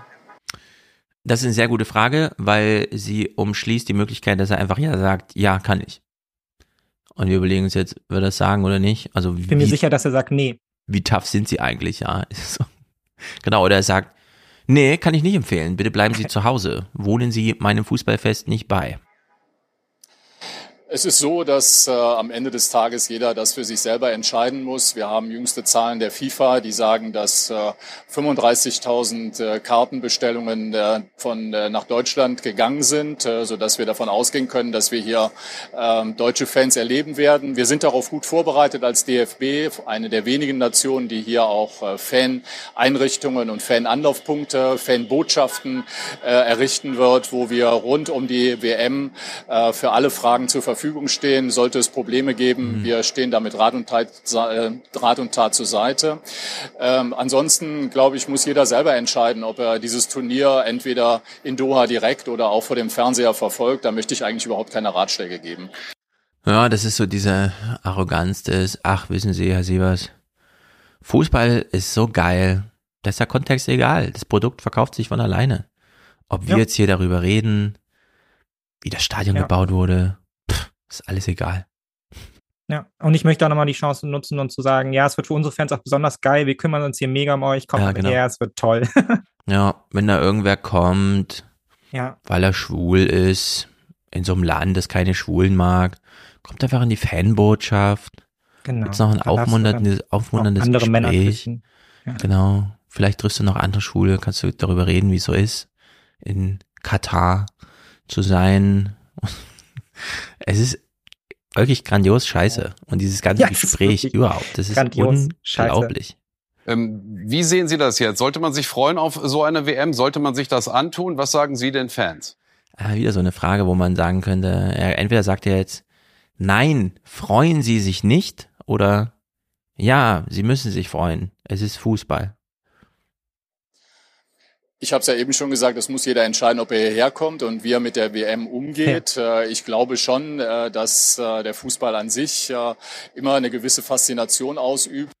Also ich will ausdrücklich dazu sagen, ich weiß es eigentlich besser, aber ich will trotzdem die Frage in den Raum werfen, wird hier vorher ein Vertrag geschlossen darüber, wie dieses Interview zu laufen hat, welche Fragen ja, halt gestellt halt werden dürfen und so? Ich finde das so absurd, weil letztendlich, also wenn man jetzt mal ganz ehrlich ist, Siebas macht ja hier quasi auch gerade Werbung für die eigenen Sendungen, die dann bei ARD und ZDF laufen werden dafür. Das kommt so, noch ne? dazu. Also, wir bezahlen ja den Kram. Ja, und ich meine, man stellt sich so da, als wäre man hier irgendwie nochmal kritisch und so ja. und ZDF, ARD und Co. haben ja auch, auch Arte und so, haben ja auch gute Berichte und Dokumentationen etc. darüber gemacht. So ist es ja nicht, ja. Aber in der mhm. Art und Weise, wie jetzt hier darüber gesprochen wird, ist es halt ein reines Alibi-Gespräch. Ja. ja. Also man tut jetzt hier nochmal so, als wäre es kritisch, aber man bleibt dann auch auf so einem so einem Kult, ja, Level von, was soll denn die Fans jetzt, wie ist denn mit denen und so, mhm. so, als würde uns das nicht alle irgendwie angehen, ja, als wäre das nicht, irgendwie ein Thema, was uns als Deutsch vielleicht einfach insgesamt beschäftigen sollte. Ja, dass der DFB genauso wie die FIFA und all diese Veranstaltungen, wo wir ja auch eine ganze Menge Geld dazu schießen, ja, die deutsche Nationalmannschaft hier als Kulturgut da eben hinfahren, ja, und da in so einem Land ja. halt irgendwie Party feiern. So. Ja. Nee, es geht hier aber nur um die Fans. So können sich die Fans genau. gut fühlen, weil für alle anderen ist ja auch scheißegal so. Genau. Und das ist einfach lächerlich. Und die Fans hat er jetzt schon, hat er auch gesagt, mehrfach, ich habe es ja vorhin schon gesagt, die sollen selber entscheiden. Dann gibt's ja noch die, die nicht selber entscheiden, das sind die Spieler. Und wir wissen alle, wie Profisport allgemein, insbesondere der Fußball funktioniert. Und deswegen will ich ausdrücklich sagen, das, was Bernd jetzt hier sagt, über seine Minenarbeiter, die ihm die Millionen ranholen für seinen Verband und so weiter, das ist Verhöhnung der Spieler. Und was ist, wenn Spieler jetzt sagen, das ist eh irgendwie ein blödes Turnier, da ist es eigentlich auch egal, wie wir spielen, wie wir abschneiden? Ja, in dieser Form habe ich jetzt noch keinen Spieler gehört, dass er sich geäußert hat. Äh, wir haben ja Folgendes gemacht. Äh, die Spielerinnen und äh, die Spieler, insbesondere jetzt hier, wir haben sie vor dem WM-Turnier zusammengeholt. Wir haben sie mit Menschenrechtsorganisationen diskutieren lassen. Wir haben aufgeklärt über die Situation hier im Land. Jeder konnte sich ein Bild machen von der Lage hier. Und ich glaube, das ist erstmal wichtig, dass wir auch einen Menschenrechtskongress durchgeführt haben beim DFB, wo Nationalspieler teilgenommen haben. Also wir haben uns schon sehr viel Mühe gegeben geben, die Spieler einzubinden, zu informieren. Und äh, es sind mündige Spieler und starke Charaktere und äh, die äh, sozusagen bilden sich dann auch ihre Meinung und das ist auch in Ordnung. Mündige Spieler, starke mhm. Charaktere. Wenn die da mit einer schwarzen Armbinde oder so auflaufen wollen, um an die Toten zu gedenken, klar, können die einfach machen. Natürlich. Werden wir auch sehen. ja, natürlich, genauso wie die Regenbogenbinde, alles gar kein Problem. Ja, das ist wirklich. Können sie einfach machen, ja. Das Absurde ist ja, man hat sie ja sogar noch vorgeführt wie so Maskottchen, ja? ja. Also man hat ja, ja, man hat ja dann diese Veranstaltung da gemacht und danach hat man dann, nachdem man Thomas Müller dann zehn Minuten, der hat sich sicherlich viel damit vorher mit auseinandergesetzt, mhm. ja, mit der ganzen Thematik, die man ihn in zehn Minuten aufgeklärt hat, hat man ihn dann noch vor die Kameras gesetzt und gesagt, so, so jetzt mach mal hier deine Show ja. und wie das dann aussah, kennen wir alle, ja. Also ja.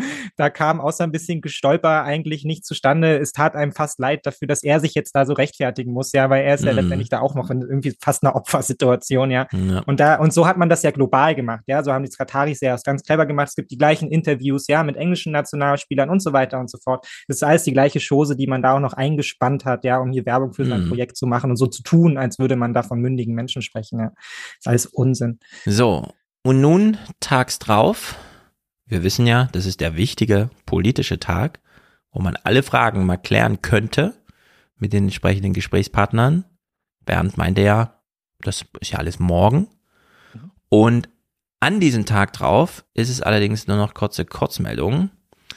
Äh, es reichen zwölf Sekunden für die beste Pointe, die Nancy Faeser in ihrem bisherigen äh, politischen Wirken hervorgewirkt hat. Trotz der schwierigen Menschenrechtslage im WM-Gastgeberland Katar will Bundesinnenministerin Faeser das Auftaktspiel der deutschen Nationalmannschaft besuchen und so den Reformprozess des Golfstaats weiter begleiten. Das ist wirklich. es ist so unfucking fassbar. Das ist unglaublich. Nee, also ich, also ich komme jetzt nicht, weil ich mega Bock habe, darauf die deutsche Nationalmannschaft zu ja, spielen. Ich will den aus meiner Loge heraus. voranbringen. Ich, ich gucke dann da auch richtig rum im Stadion so. Ja. Wenn ich da aber nur einen Arbeiter sehe, der da bei 50 Grad arbeitet, so, dann gibt's aber Ärger. Ja, deshalb komme ich noch. Ja. Also es tut mir leid, aber die fährt auch dann nur hin, um sich eine geile Zeit zu machen. Also zumindest unterstelle ich ihr das jetzt so, ja. Du bist nur einmal also, Bundesminister. Ja, das ist einfach schamloses Ausnutzen der Situation für mhm. eigene, ja, für eigene Begeisterung. Ich habe ja nie verstanden, und das meine ich ganz ernst, auch wenn es jetzt albern klingt, aber warum trotz dieser NRW-Wahl damals 2005 äh, Gerd Schröder nicht einfach gesagt hat, wisst ihr was, ich bin hier gewählt, Bundeskanzler zu sein, wenn nächstes Jahr hier Fußball-WM ist. Ich gehe doch jetzt nicht weg, nur weil hier in NRW mein Laden zusammengeklappt ist. Weißt du? Und dann saß ja. Merkel auf der Tribüne. Irgendwie habe ich nicht ja. verstanden. Aber er hat's gemacht. Warum er es nicht gemacht hat, ja. Ja, keine Ahnung. Also, also Phaser wird das nicht passieren. So. Ja, nö, die, die zieht das durch. durch. Die fährt dahin genau. und. Ja, ja. Die ist dann da. Also ich bin auch froh, dass unsere Innenministerin da ist und das dann kritisch beäugt, die Spiele. Ansonsten hätten wir ja gar keinen Reformprozess. Wenn jetzt auch nee. die Faser noch sagt, sie fährt nicht hin, nee, dann das geht ist wichtig, ja gar dass die mehr. jetzt drauf achtet, so. Dass genau. auch Deutschland da wieder vorangeht in dem Prozess und das beobachtet. So, wir machen jetzt eine kleine Pause und dann Olaf Scholz in China. Es wird China. Amüsant, aber auch äh, ein bisschen, naja, wir wissen ja, wie es ist, Realpolitik und so. Bis gleich. Unser kleiner Moment für Dankbarkeit, Achtsamkeit, Aufmerksamkeit. Letzter Aufruf für den Alias Express. Die Fahrkarten bitte. Die Fahrkarten bitte. Wir geben heute, wir vergeben heute alle gemeinsam eine symbolische Präsentatorenschaft für besonders wertvolle Sachdienstleistungen an einem Samstagabend an Oliver. Dankeschön. Und die Musik passt gut, der kleine Jingle. Grüße also alle an Oliver, kollektiv hiermit ausgerichtet. Und Präsentatoren ansonsten heute keine, aber ein Produzent namens auch Oliver. Freue mich jede Woche auf den Podcast. Sehen uns im Dezember in der Käse. Cool. Danke für eure Unterstützung. Es war ja begrenztes Platzangebot, äh, neue 20er Jahresabschluss in Frankfurt vor Ort, aber es wird mehr Termine 2023 geben. Wir sagen sie alle auf einmal Bescheid, so dass dann auch alle ihr Ticket buchen können, wenn sie es wollen. Jan schickt auch 50, ist damit auch Produzent. Danke Ihnen, Herr Zamperoni. Danke Ihnen, Herr Zamperoni. Tobias rückt hier ein in die Unterstützerschaft, dankt für die Arbeit, finde ich gut. Anna schickt ihr monatliches Danke. Danke Ihnen, Herr Zamperoni. Hey. Ich danke Ihnen, vielen Dank für die Möglichkeit. Er taucht auch gerade nochmal wieder auf, um dann vielleicht richtig zu verschwinden. Christiane, toller Podcast, schreibt sie. Ich sag Danke. Jetzt kommt Yannick, ein Kerl, monatlich dabei und schon wieder eine Frau, diesmal Tanja. Wir kennen sie, sie sitzt in Wien und hat wahrscheinlich auch gerade eine interessante Zeit, Nachrichtenlektüre zu verfolgen, denn es geht hoch her. Sebastian Kurz hat auch in der deutschen Zeit nochmal eine ganzseitige Anzeige bekommen, also Anzeige im Sinne von eine ganzseitige äh, Behandlung seines äh, schicksalhaften Aufstieg und Falls, so wollte ich sagen. But nonetheless, the activist groups have been successful in, in, in causing a massive drop in Twitter advertising revenue. And we've done our absolute best to appease them, and nothing is working. Das ist gut für unser Land. Für Peter dankt Johanna für ihren Platz im Raumschiff, der ist hiermit gebucht. Marius und Ulrike und Paolo monatlicher Beitrag zur politischen Bildung. Das ist ja gut, es sind ja wirklich viele Frauen jetzt schon dabei gewesen hier. Eckhard, Vincent, Eduard, Tino, Fernsehbeitrag, schickt er. Genau, 18,36 Euro. Philipp dankt mir. Johann schickt Liebesgrüße aus Köln. Das finde ich gut, denn Köln ist eine nahegelegene, tolle Stadt. Timo, Erik, Sebastian, Simon. Daniel schreibt, Keep Casting. Ich danke Ihnen. Vielen Dank für die Möglichkeit. Genau, da ist er wieder. Lass mal ihn heute mal gewähren. Thomas und Susanne, ganz treu. Hadong, ebenso. Kommt nach Berlin mit Wolfgang.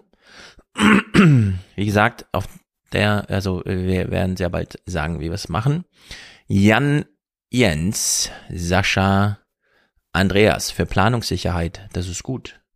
Planungssicherheit ist sehr gut. Frank Alexander hat ein Monatsticket alias Train, damit er weiterhin großartige Podcasts auf dem Weg zur Arbeit hören kann. Also ganz uneigennützig. Genau. Michel, unser Michel, für den Podcast, einer von 3000. Immanuel, K, aber dann nicht Kant, aber so fast. Cooler Name. Immanuel. Fernsehpodcast, genau. Vitali hat ein Monatsticket zum Outer Space. Und im Raumschiff kriegen alle Kleinkinder eine Rolle Klopa äh, Backpapier, nicht Klopapier, Backpapier, richtig? Das war mein Tipp von damals, der ist immer noch gut und gültig. Caroline hat ein Podcast-Ticket gebucht, hiermit ausgehändigt. Sie darf Platz nehmen. Hm, Finde ich noch weitere Frauen? Ich gucke. N. Punkt kann natürlich sein. Franz in Hamburg. Super treu seit Stunde eins. Ich danke und freue mich, dass er so treu hier dabei ist. Finde ich noch weitere Frauen in der Liste. Ursula, Urla und Lisa Marie zusammen mit Christian danken für den Podcast. Sehr gut. Äh, alle miteinander, herzlichen Dank. Wir können, glaube ich, zurück in den Podcast.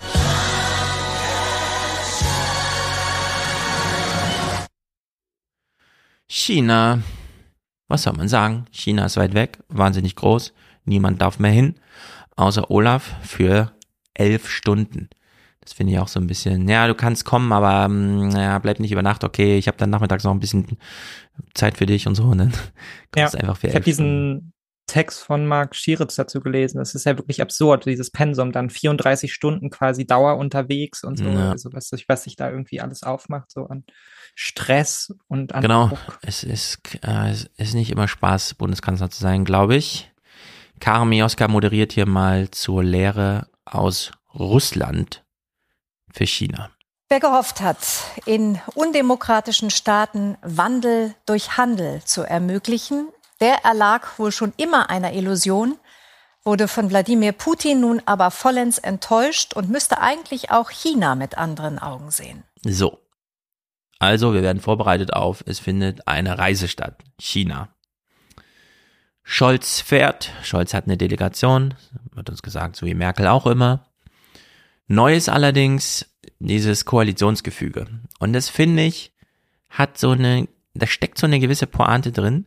Wir hören mal Karin Mioska, wie sie an diesem ersten elften, also vor fünf Tagen, drei Tage vor der Reise, hier moderiert, dass es Unstimmigkeiten gibt, welche Perspektive die deutsche Bundesregierung jetzt ganz offiziell hat beim Thema China. Die Bundesregierung hatte sich im Koalitionsvertrag einmal vorgenommen, im Wettbewerb mit China eigene Interessen und eigene Werte zu verwirklichen.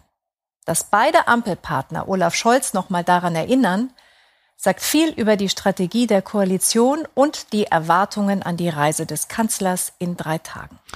Ja, die deutschen Journalisten stellen jetzt fest, unsere Regierung ist ja gar keine Einheitspartei. Mhm. Das sind ja mehrere.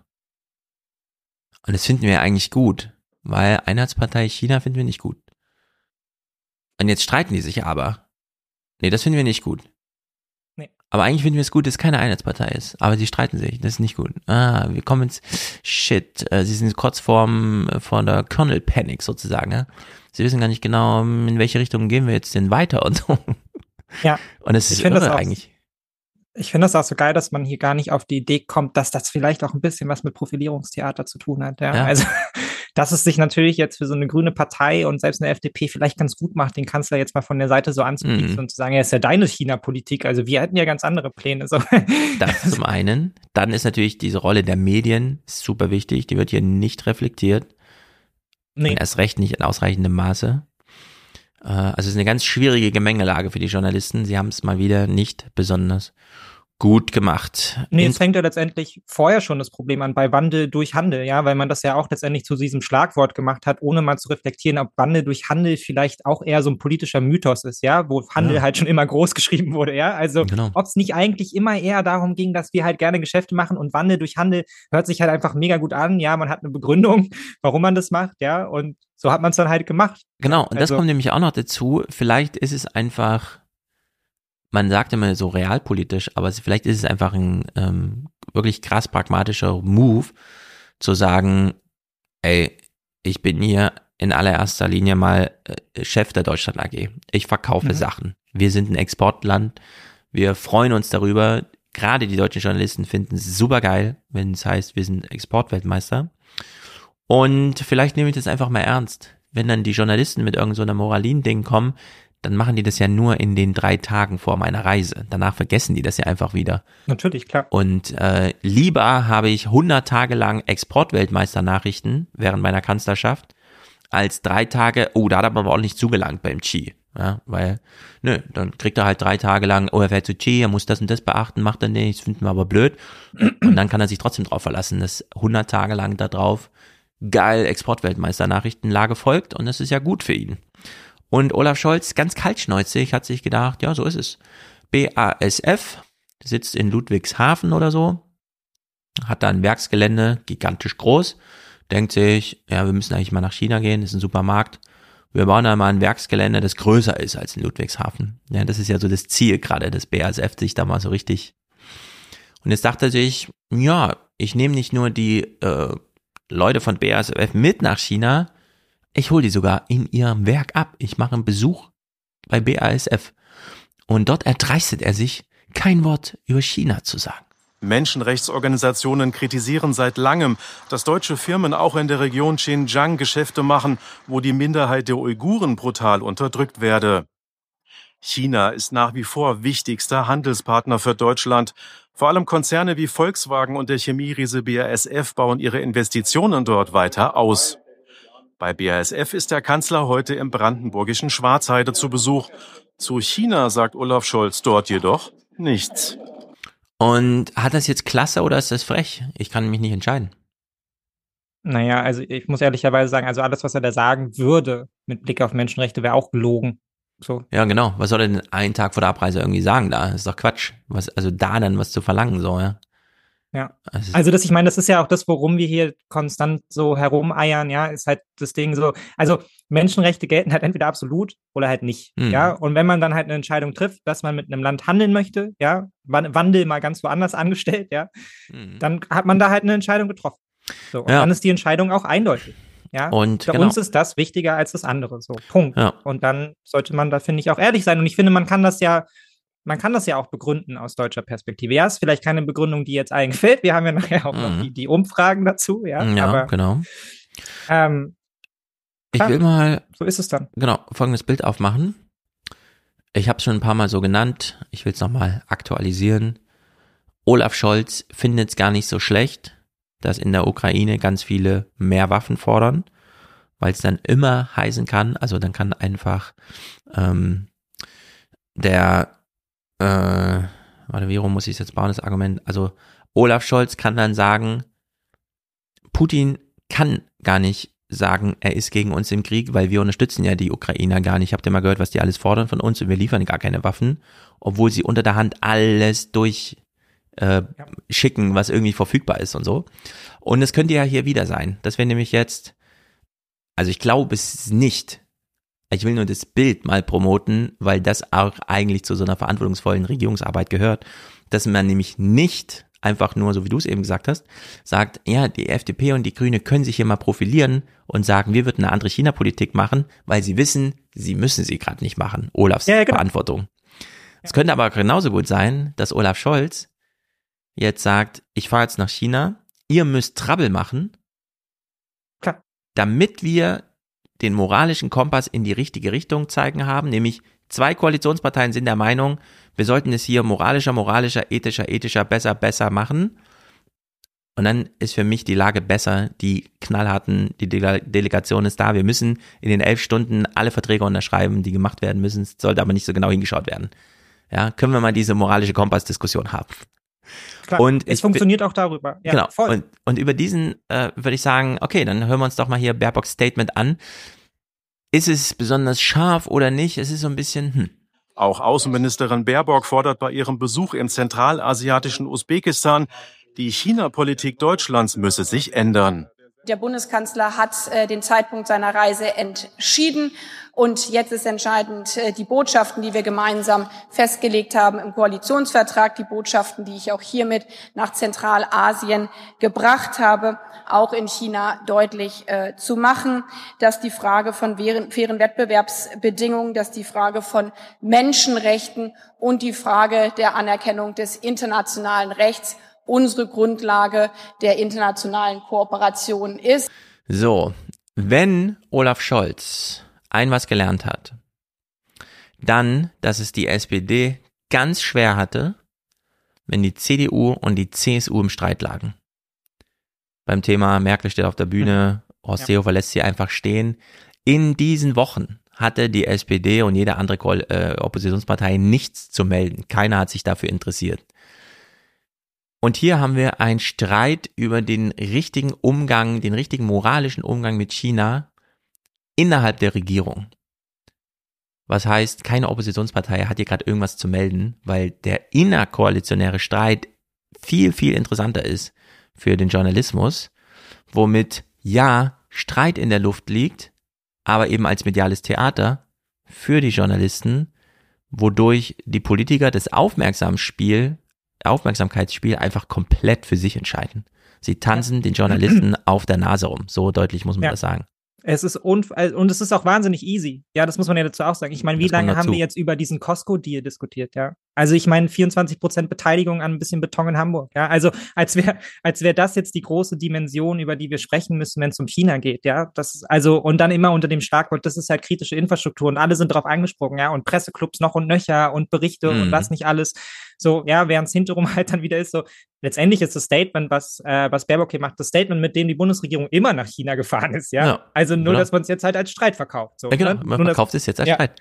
Äh, es ist wirklich krass. Und äh, ähm, nicht unser Matthias, aber ein Matthias hier im Chat. Endlich wird es intelligenter. Puh, endlich ist der Podcast intelligenter da trauen sich mal wieder Argumente zu. Ja, wir sind jetzt eben auch beim Thema China. Beim Thema Bürgergeld, was soll man machen? Die CDU ist dumm, zu dumm, um irgendwas Kluges hinzubiegen. Was sollen wir da noch irgendwas Kluges zu kommentieren?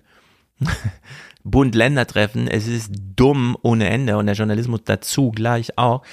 Ja, also das ist, äh, danke Ja. für den Vorwurf, dass dieser Podcast in der ersten Stunde nicht intelligent genug war für dich. Ja, wir aber versuchen es schon. es ist, äh, also die Bundesregierung hat den Erwartungshorizont mit gar nichts äh, markiert und hat Ja, sich dann selbst übertroffen mit etwas mehr als gar nichts.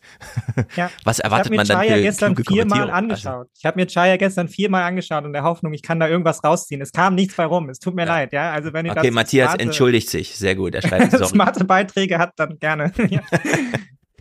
Ja, wer- wer was Intelligentes zur äh, CDU zu sagen hat, ja, gerne in Chat, ich lese das dann vor. Dann können wir alle überprüfen, ob man da noch was gefunden hat. Gut, zurück zu China. China. Also, Baerbock Statement. Ja, Olaf Scholz hat den Termin der Reise festgelegt, dann zielt sie darauf ab. Olaf Scholz ist nun der Erste, der Xi, er hat ihm ja nicht gratuliert, aber der ihm sozusagen attestiert, ja, wir erkennen deine dritte Amtszeit hier an. Steht zwar nicht so in euren komischen Satzungen, die ihr da habt, aber das ist eh egal, wir durchblicken das eh nicht, wie ihr das da macht Ja. in China. Ihr habt halt jetzt entschieden, dass Xi bleibt und damit bleibt er halt, was sollen wir da schon irgendwie Opposition versuchen. naja, und sie hätte halt andere Sätze gesagt oder was? Äh, ist ja auch die Frage, in welche Richtung will man denn dann bessere Außenpolitik machen? Ähm, wir haben hier ein sehr interessantes Gespräch mit dem Verbandschef der Anlagen- und Maschinenbauer. Die haben auch so eine Filiale hier in Frankfurt. Ähm, was soll man sagen? Sie sind nicht besonders präsent. Aber man findet, glaube ich, keine mächtigere Organisation in Deutschland. Also da müssen auch die Autobauer vielleicht mal hinten anstehen, wenn ein Termin mit dem, genau, Anlagen- und Maschinenbauer ansteht. Und man sieht ihn auch selten, sieht man ihn im Fernsehen. Und so ist es hier aber. Er ist da, er lässt sich zuschalten. Und man sieht auch gleich, ja, da hat eine Branche Skin in the Game. Hier wird anders gezockt. Ich begrüße den Hauptgeschäftsführer des Verbandes Deutscher Maschinen- und Anlagenbau, Thilo Brotmann. Guten Abend, Herr Brotmann. Guten Abend. Herr Brotmann, kann Deutschland mit einem wie Xi nach all den Erfahrungen mit Russland noch Business as usual machen? Nun, äh, für den Maschinen- und Anlagenbau ist natürlich China ein ganz anderer Markt mit einer ganz anderen Marktgröße. Es sind etwa 20 Milliarden Euro auf der Exportseite da. Ähm, Das heißt, man muss sich schon sehr genau überlegen, wie man das Verhältnis zu China in Zukunft gestaltet. Ja, es gibt hier Gesprächsbedarf und er nennt die problematischen Themen gleich mal von sich aus, denn er weiß, manche Themen kommen wir nicht drum rum. Habe ich auch nichts davon, wenn es erst als dritte Frage kommt, da kann ich auch gleich in der ersten Antwort drauf antworten. Ich glaube, das sind eher drei Ebenen, die man berücksichtigen muss. Da ist die, wo wir auf Kooperation angewiesen sind. Man denke an Klimafragen, man denke an Pandemiebekämpfung. Dann kommen die wirtschaftlichen Fragen. Das ist unser Metier natürlich eher. Äh, Und dann kommen die geopolitischen Fragen für die große Politik, äh, was die Menschenrechte angeht, was das Säbelrasseln rund um Taiwan und das südchinesische Meer angeht. Also sehr viel zu besprechen während dieser Reise. Mhm. Und Viel alles hängt mit allem zusammen, ja. Die Meereszonen, Taiwan. Richtig, richtig, richtig. Miaska fragt mal nach Taiwan. Wenn wir mal ein bisschen weiter gucken, Sie haben es auch schon angesprochen, wenn, ich, wenn man hier auf dem Parteitag jüngst jetzt zugehört hat, dann weiß man, dass er keinen Hehl daraus macht, sich Taiwan auch mit Gewalt greifen zu wollen. Was ist denn dann? Nun, dieser Worst Case, äh, wann immer der eintritt, würde natürlich ein ähnliches Sanktionsregime hervorrufen, wie das in Russland der Fall ist. Und die Folgen mag man sich im Moment auch nicht ausrechnen. Und das finde ich super krass, denn die haben jetzt die Erfahrung gemacht, während Corona wurden denen einfach mal die Büros zugesperrt. So, mhm. Betriebe sind stillgelegt. Sie konnten gar nichts dagegen machen. Ihre ganze Macht hatte keinen Einfluss auf diese Entscheidung. Und dann haben sie jetzt festgestellt, wenn eine so eine Führungsriege durchdreht im Kreml oder so, ja. dann können die auch nichts dagegen machen. Dann werden politische Entscheidungen getroffen, zack. Und hier ja. merkt man auch, krass, äh, er hat wirklich Angst davor, dass irgendwas passiert und so ein Sanktionsregime nicht mehr aufhaltbar ist. Dass irgendwann die Steinchen umfallen und das heißt, jetzt müssen wir all in gehen. Das haben die Amerikaner auch schon durch mit Trump, der einfach gesagt hat, also bei Trump muss man auch sagen, er wusste nicht, worum es geht. Ja, er hat einfach gesagt, ach so, ja, das ist irgend so Gemüse, keine Ahnung, kann ich mal boykottieren. Und plötzlich äh, 30 Milliarden und die Grundversorgung der Chinesen standen auf dem Spiel. Und äh, manchmal ist die Politik der, also manchmal ist die kapitale Macht, der politischen Macht einfach ausgeliefert. Und das, ja. man hört das bei ihm so ein bisschen, dass er das kennt und weiß und den Folgenreichtum jetzt abschätzen kann und so weiter. Und dass das wirklich der Worst Case wäre.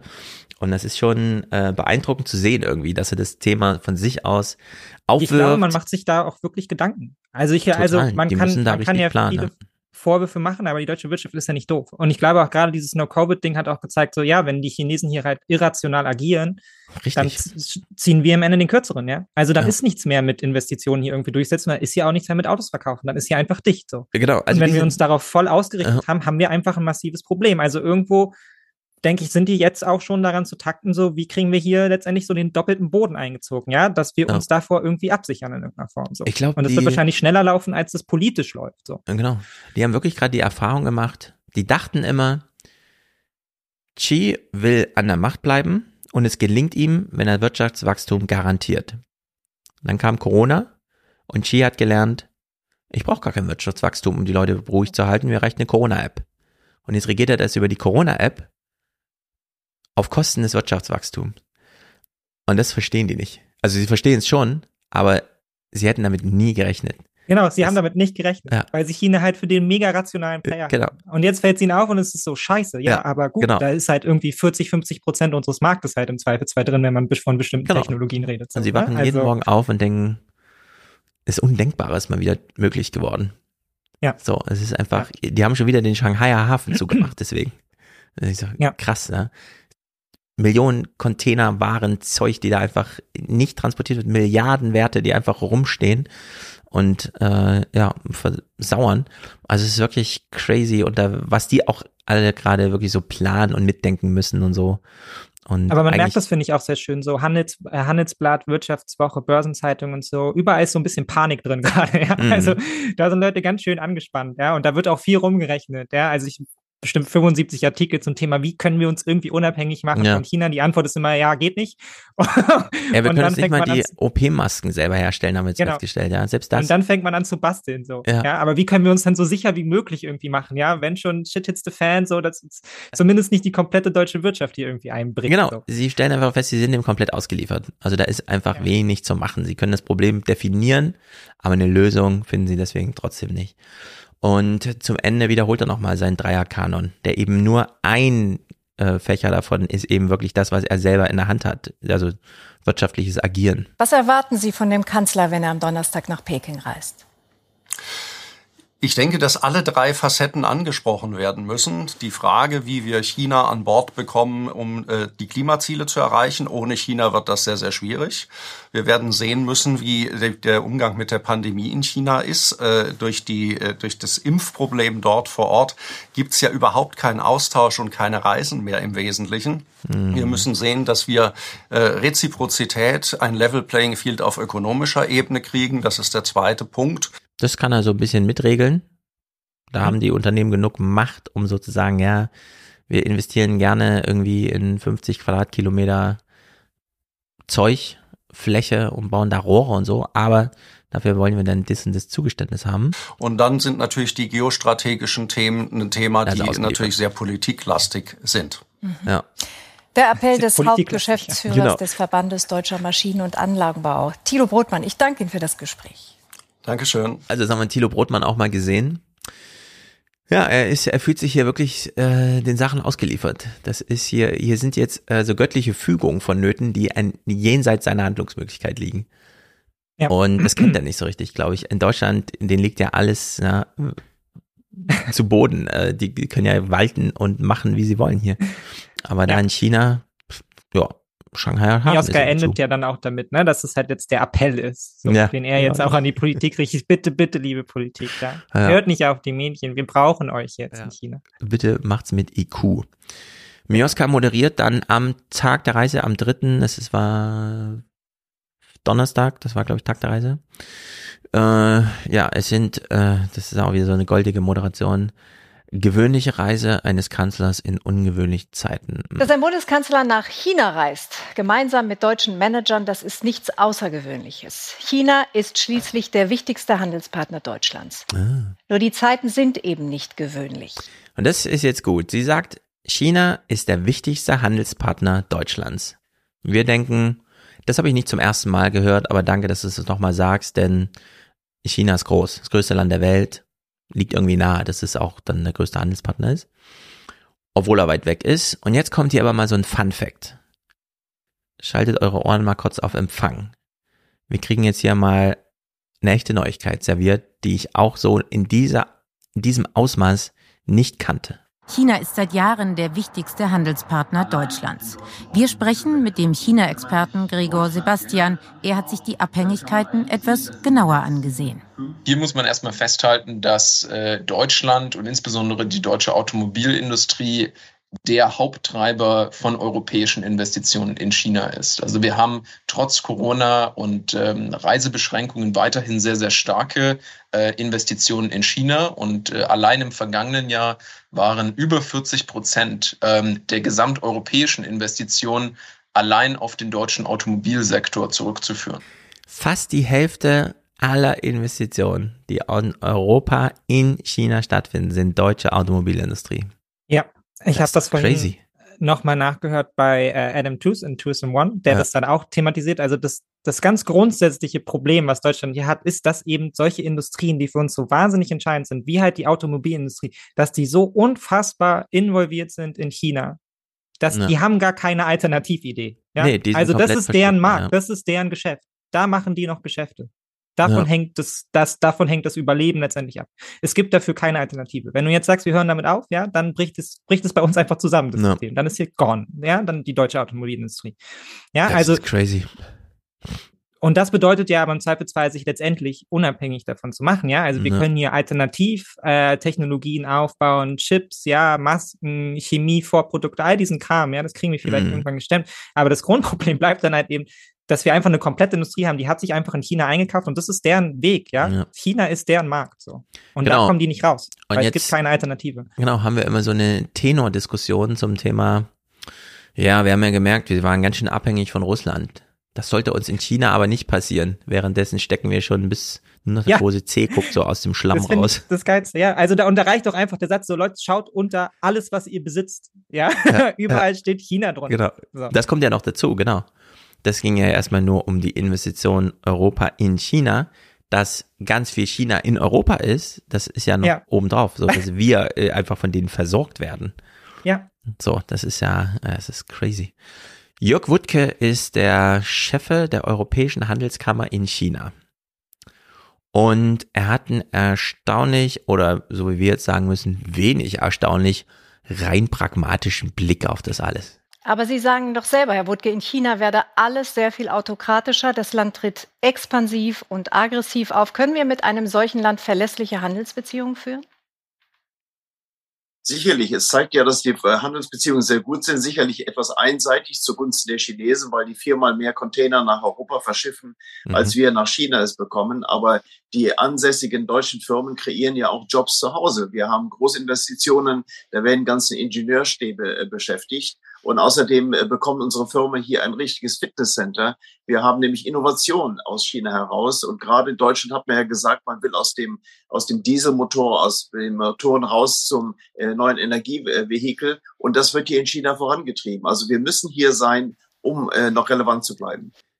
Und da habe ich mir so ein bisschen gedacht, es ist ja ein beliebtes, von mir schon häufiger vorgetragenes Argument, umso älter eine Gesellschaft wird, umso weniger junge Menschen, die innovativ sind.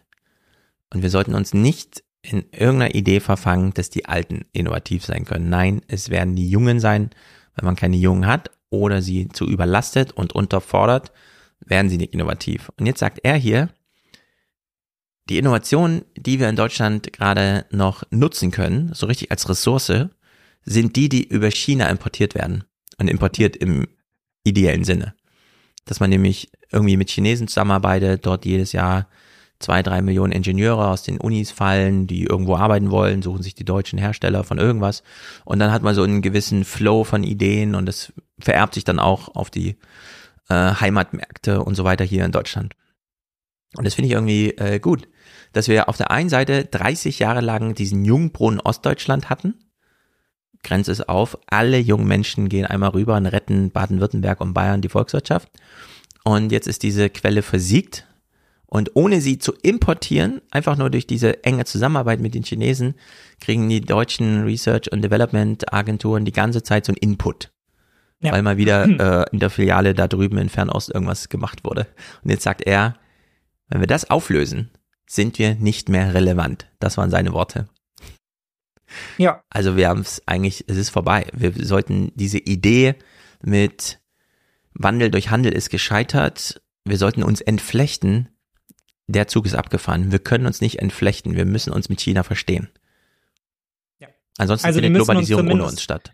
Genau. Wir müssen uns zumindest noch eine ganze Weile mit China verstehen. Ja, mhm. also wenn wir keine, das Ding ist, wenn wir das nicht wollen, dann heißt es Alternativen aufbauen und Alternativen aufbauen ist ein gigantischer Prozess, ja, aber es heißt neue Märkte erschließen, es heißt neue junge Menschen erschließen, das mhm. heißt komplett neue Systeme auch dieses Austausch schaffen, ja. Also was wir nämlich mit China haben, Kooperation zwischen Universitäten, Kooperation zwischen Unternehmen und so, das haben wir mit Uganda nicht, ja. ja. Also, und wenn wir das jetzt wollen, dann genau. starten wir diesen Prozess von vorne. Und Ganz der Prozess wichtig. hat mit Blick auf China 20, 30, ja. 40 Jahre gedauert, ja. Und wenn wir das jetzt anlaufen, das können wir ja auch gerne machen, ja. Aber wir können nicht sagen, wir lösen uns jetzt ja, und dann schauen wir mal, sondern hm. wir müssen das letztendlich, wenn wir das wollen, parallel aufbauen. Ja, wir kommen ohne den doppelten Boden hier nicht durch. Ja, und das ist so irre, dass wir in diesem Kosmos und eigentlich uns jetzt um nigerianische minderjährige Menschen kümmern müssten, politisch, weil das unsere Zukunft ist. Und sei es nur als Lieferant, weil die kommen irgendwann die nächsten 20, 30 Jahre in die Unis und so weiter und dann geht's da ab. Und wir schaffen es nicht mal, danke CDU, unseren eigenen Kindern einen ordentlichen Start zu ermöglichen, weil wir deren Eltern das Schonvermögen zertrümmern wollen. Damit bloß ja. keine negativen Solidaritäten greifen. Ja, das ist die ganze Absurdität. Das ist so irre. Das hast du ja. sehr schön beschrieben, ja. Weil die CDU ja auch gerade massiv Stress gemacht hat. Ja, wie kann man als Deutschland nur seine Wirtschaft dahin verkaufen ja. und so, ja, und genau, blöden genau, Hafen genau. und so, ja, während man es gleichzeitig nicht mal hier auf die Reihe bekommt und natürlich absolut nichts dazu beiträgt, dass wir irgendwo neue Märkte erschließen, ja. Also wir kennen deutsche Entwicklungspolitik, daran hat sich auch nichts geändert. Ja, die Budgets werden höchstens noch kleiner. Also, mhm. keine Ahnung, wie das laufen soll, ja. Da muss noch eine ganze Menge Arbeit passieren, so, und das, die CDU wird es nicht leisten, ja. ja. Ich habe Matthias hier schon wieder auf dem Kicker, also nicht unser Matthias, sondern Matthias aus dem Chat. Auch spannend, wir beklauen China. Nee, das war ja nicht der Punkt. Es ist ja gerade dieser tolle Synergieeffekt. Wir bringen dieses ganze europäische, wir machen es jetzt mal gründlich, ordentlich, wir haben die Historie, wir haben die Industrialisierung und den ganzen Kram. Plus, wir haben diesen chinesischen Zeitgeist, der da gerade vor allem über die jungen Leute und so weiter reingedrückt wird gestalte deine Biografie, such dir ein Thema, werde Ingenieur, mach, mach, mach und so. Aber wo soll ich ihn machen? Ja, geh zu den Deutschen.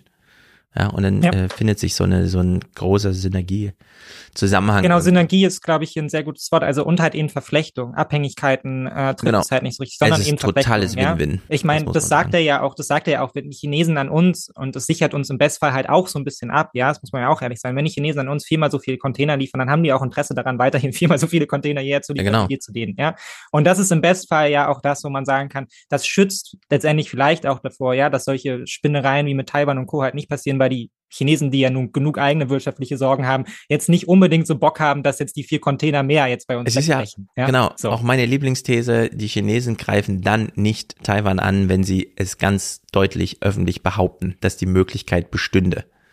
Ja. Um alle in Angst und Schrecken zu versetzen. Bevor wir uns das anhören, wie der Wutke diese Taiwan-Problematik sieht, ich sag mal nichts dazu. Wir hören einfach mal hier kurz rein. Nur gut, ich okay. meine, wir haben äh, keine Öl- und keine Gasabhängigkeit. Von daher ist die Abhängigkeit eher bei Möbeln oder bei Sportgeräten, Mobiltelefonen und Computern. Wir haben eine Abhängigkeit bei wenigen Produkten, die aber wahnsinnig wichtig für uns sind. Seltene Erden zum Beispiel, Pharmavorprodukte. Und deswegen ist es ja gut, dass der Kanzler Kohl, Kanzler Scholz nach Peking kommt, um eben hier äh, sich äh, vorzustellen. Man hat sich noch nicht in dieser Funktion äh, getroffen. Ich frage mich ja auch immer, wie viel Alten Republik ist möglich? Viel. Kann man noch eine Schippe drauflegen? Mehr als man denkt, ja. Kann man wirklich in seinem Kopf im Gespräch nochmal einen seit Jahren toten, vor 24 Jahren abgewählten Kanzlernamen nennen? Anscheinend ja. Jetzt wissen wir auch, wofür wir chinesische Innovation brauchen. genau. Mit solchen Leuten ist keine Innovation zu machen. Es ist einfach, Herr Wutke, tut mir leid, aber Sie sind zu alt. Ja. Sie haben gerade Helmut Kohl gesagt. Der Kanzler Kohl. Das geht nicht. Es ist einfach, es ist unglaublich. Wutke jetzt zum Thema Taiwan.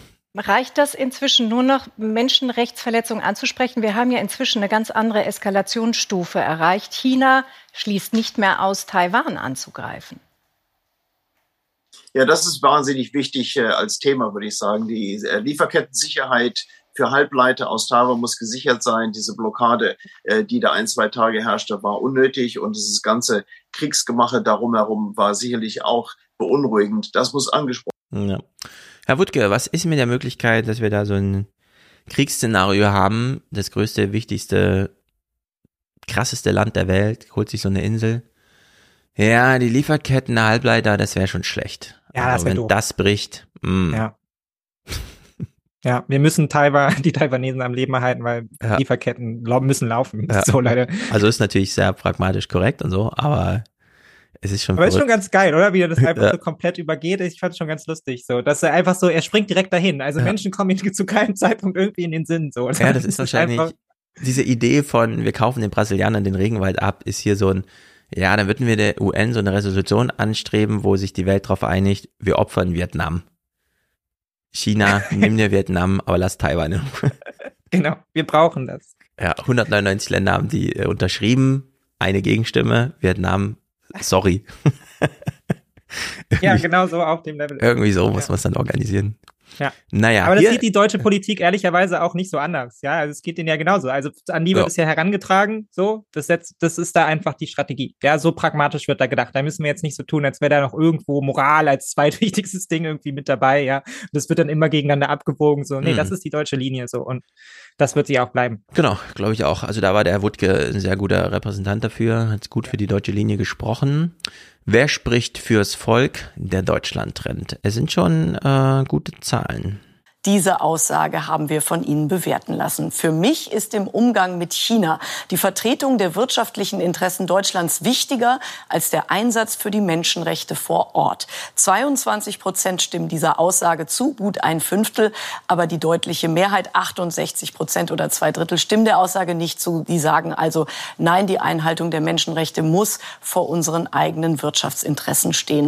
Ja, das ist keine Lüge, aber es ist total durchschaubares, sozialkonformes Antworten. Ja. Die Deutschen wollen ökonomische Sicherheit und wenn sie die selber nicht erspüren und haben, sind sie schon zufrieden damit, wenn im Fernsehen heißt, der DAX hat einen guten Trend hingelegt. Ja. Die Menschenrechte in China, sorry, aber das ist Klamauk. Ja, das ist wirklich Klamauk. Also, und da muss man dann im Zweifelsfall auch sagen, die Leute haben, also wenn sie es wirklich glauben, haben sie keine Ahnung, was das bedeuten ja. würde. Ja, also und wenn man die Dimension klar machen würde, ich glaube, dann würde das auch anders aussehen. So. Und ich finde es auch ehrlicherweise so ein, wie gesagt, also Menschenrechte gelten im Zweifelsfall halt absolut. Ja, und ich ja. bin ja da auch prinzipiell auf der Seite, dass sie absolut gelten sollten. Ja, aber dann bedeutet es halt eben keine Geschäfte machen. So, basta. Ja, weil wir genau. wissen, was in China passiert. Man ja, wir wissen, was mit China den Uiguren passiert. Gesetze, ja? äh, keine ja? Wirtschaft machen. Und klar ist auch, dass wir da nicht reinregieren können. Ja, es Ja. wird sich nichts dadurch verändern, wenn wir Handel treiben und es wird sich auch nichts verändern, wenn wir es nicht machen. Wir können uns nur für uns dann moralisch sauber aufstellen und sagen, solchen Ländern wollen wir nichts zu tun haben. Aber das Mhm. bedeutet eben auch, dass die deutsche Automobilindustrie hops geht. Ja, Ganz genau. Das heißt es eben. Und das heißt DAX minus 40 Prozent innerhalb Ja. von zwei Jahren. Also das sollte man sich dann genau überlegen.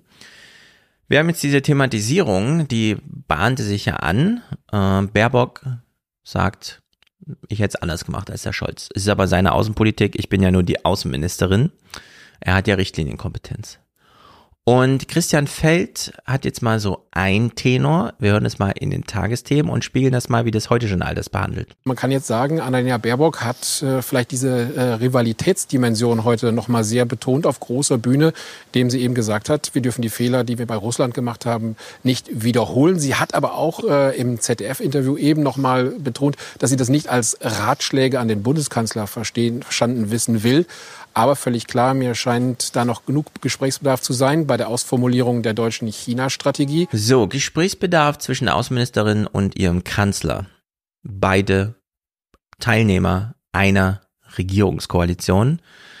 Im Heute-Journal zeitgleich, und er hat ja auch betont, wir waren im Heute-Journal im Gespräch und so weiter, der ganze Tenor im Heute-Journal ist anders, denn es fand ja dieses G7-Außenministertreffen in Münster statt. Entsprechend hat man sich dann auch mal so ein bisschen breiter das Meinungsbild dort angeschaut. Ist es wirklich nur Baerbock gegen die Kanzlerin? Wir werden mit Blick auf die Entwicklung in China gemeinsam darüber sprechen, wie wir Fehler der Vergangenheit, die wir in der Russlandpolitik äh, hatten, nicht erneut wiederholen. Es ist kein Geheimnis, dass sechs der G7, dass vor allem die USA Deutschlands China-Politik kritisch bis sehr kritisch sehen. Ein Thema fürs Abendessen, wenn die Türen zu und die Handys aus sind. Ja, Baerbock ist ja nicht einfach gegen Scholz, sondern es ist Scholz gegen den Rest der Welt. Mhm.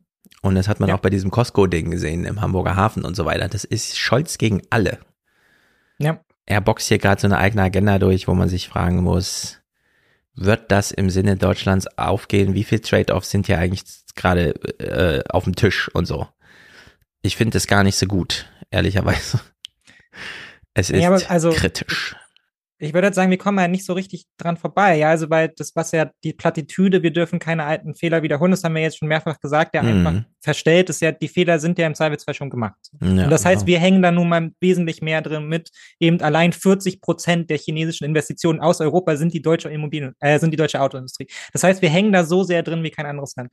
Das heißt, wir kommen da letztendlich auch nicht wirklich dran vorbei, uns da zwischen alle Stühle zu setzen. Ja, also wir, Ja. das ist halt auch, das gehört zu dem deutschen Mythos des Exportweltmeisters etc. dazu, ja, zur Nummer vier der deutschen, äh, der, der Weltwirtschaft, ja, dass wir Mhm. halt eben die sind, die sich zwischen alle Stühle setzen. Die Deutschen sind dafür da, durch die Welt zu fahren und dafür zu sorgen, dass der Handel irgendwie läuft, ja. Ja. Und das ist unser erstes Interesse, so irgendwie. Ich möchte mich an dieser Stelle kurz erklären, Nicole, denn angeblich laut ihrer Chatbotschaft, die ich äh, Kanzlerin Punkt, Stefan wird auch älter, habe ich gerade Kanzlerin gesagt, weil in meinem Kopf noch Angela Merkel regiert, obwohl ich Olaf Scholz meinte. Zum einen ist es doch meine Sache, welches Geschlecht ich meinem Kanzler widme, oder? Zum anderen, ich werde nicht alt, ich bin immer noch jünger als die Deutschen im Durchschnitt, was bedeutet, mein ganzes Leben hat Merkel regiert. Ja, Ich krieg sie nicht so leicht aus meinem Kopf raus. In der deutschen jetzt- Logik bist du quasi noch Teenager. Genau, nur weil Olaf Scholz jetzt probiert, mal Kanzlerin zu sein, äh, das heißt noch lange nicht, dass ich hier in meinem Kopf irgendwelche äh, Verbindungen auflöse. Christian Sievers spricht jetzt mit Annalena Baerbock und sie hat ja jetzt zwei Möglichkeiten. Entweder sie spielt das Thema ganz klein, um der Konflikt ist ausreichend betont. Hauptsache, sie reden gerade mit mir und nicht mit Friedrich Merz über die China-Politik, denn seien wir ehrlich, was würde Friedrich Merz gerne zahlen einfach, um einen geilen weltpolitischen Kommentar Mega. abzugeben, dass der Olaf Scholz die China-Politik falsch macht. Also, Annalena Baerbock ist eingeladen zum Gespräch, nicht Friedrich Merz. Das heißt, es ist schon alles erreicht, was zu erreichen ist. Ja, für den Moment, in dem man sich hier halt so von Tag zu Tag hangelt. Entsprechend belädt sie sich eben nicht mit diesem, ich habe das gegen den Scholz gesagt, weil meine sechs Kollegen aus dem G7 Außenministertreffen auch der Meinung sind, sondern nein, sie äh, spielt das Thema ganz klein. Äh, Jetzt ist der Bundeskanzler gerade eben im Moment auf dem Weg nach China. Viele hatten ihm abgeraten von so einer Reise jetzt. Wiederholt er gerade Fehler der Vergangenheit?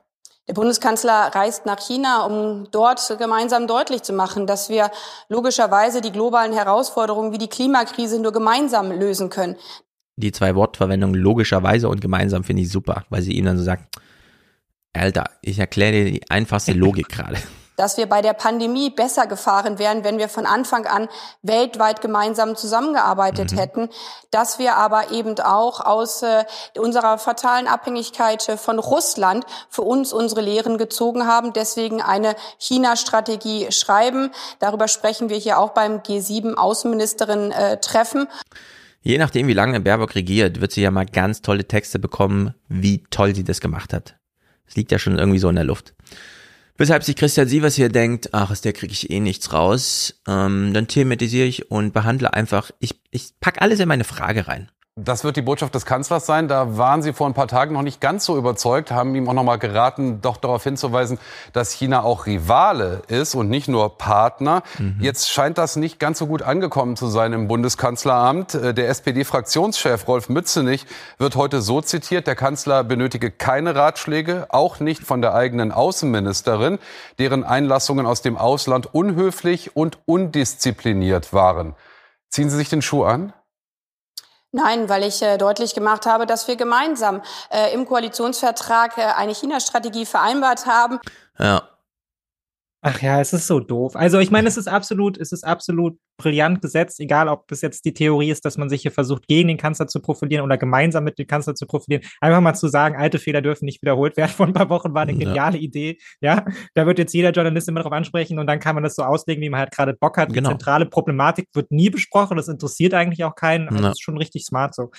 Ja, und ich meine, richtig doof auf der anderen Seite halt vom deutschen Journalismus, der darauf halt immer wieder einsteigt. Ja, genau. So, man könnte, Fragen zu stellen, ja. Genau, man könnte diese Anmerkungen von Baerbock, dass sie irgendwo in Asien ist und sagt, wir müssen mit China anders umgehen, so wie ich es hier auch in Fernost mache, aber eben wo ich gerade bin, das hätte man auch komplett übergehen können. Voll. Das, das muss man überhaupt nicht thematisieren. Das kann man mal kurz zitieren, wenn man das irgendwie zitierfähig, äh, also zitierwürdig und so, aber das muss man gar nicht so aus ausdehnen und ausbeuten.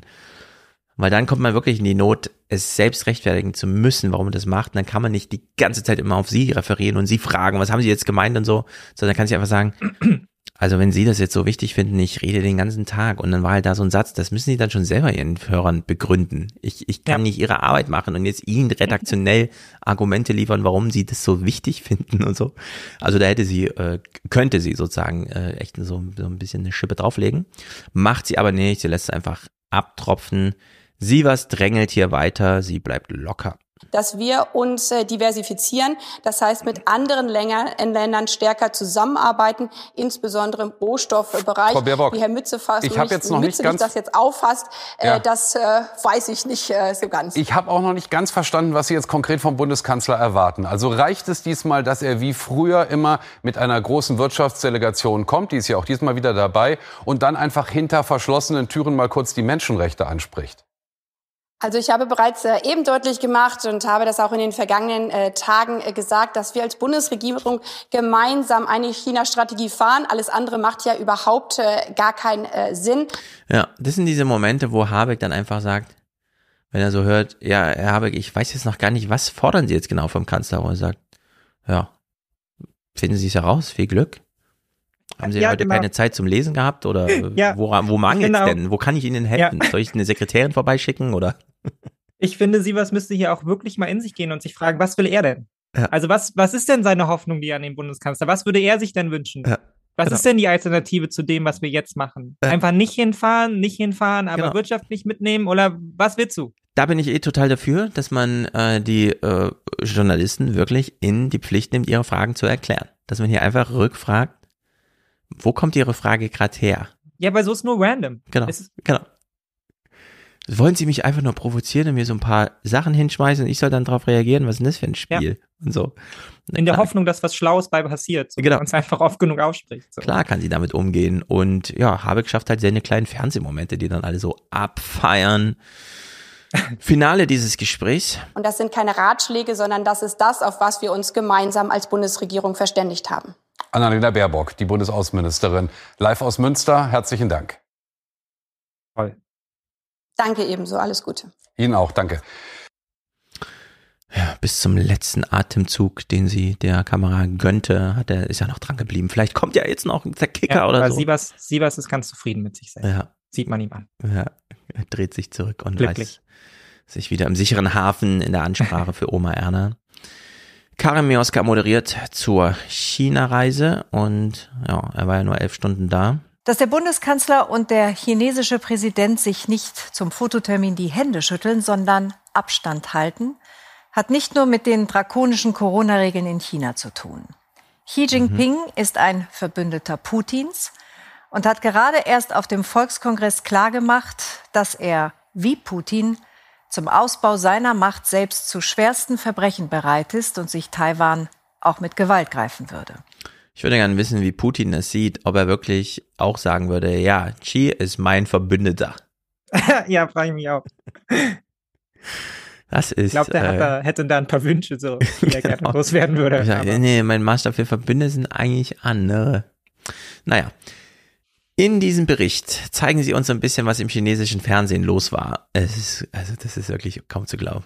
Die Abendpropaganda des Staatssenders zeigt den Scholz-Besuch gleich als erstes. Wie bei jedem Termin von Xi minutenlang. Am Anfang sieht das so aus. Xi spricht, Scholz nickt und das in mehreren Abfolgen. Es sind nur wenige Stunden für viele Begrüßungsszenen, hier nun mit dem scheidenden Ministerpräsidenten Li Keqiang. Ja, solche Termine, ne?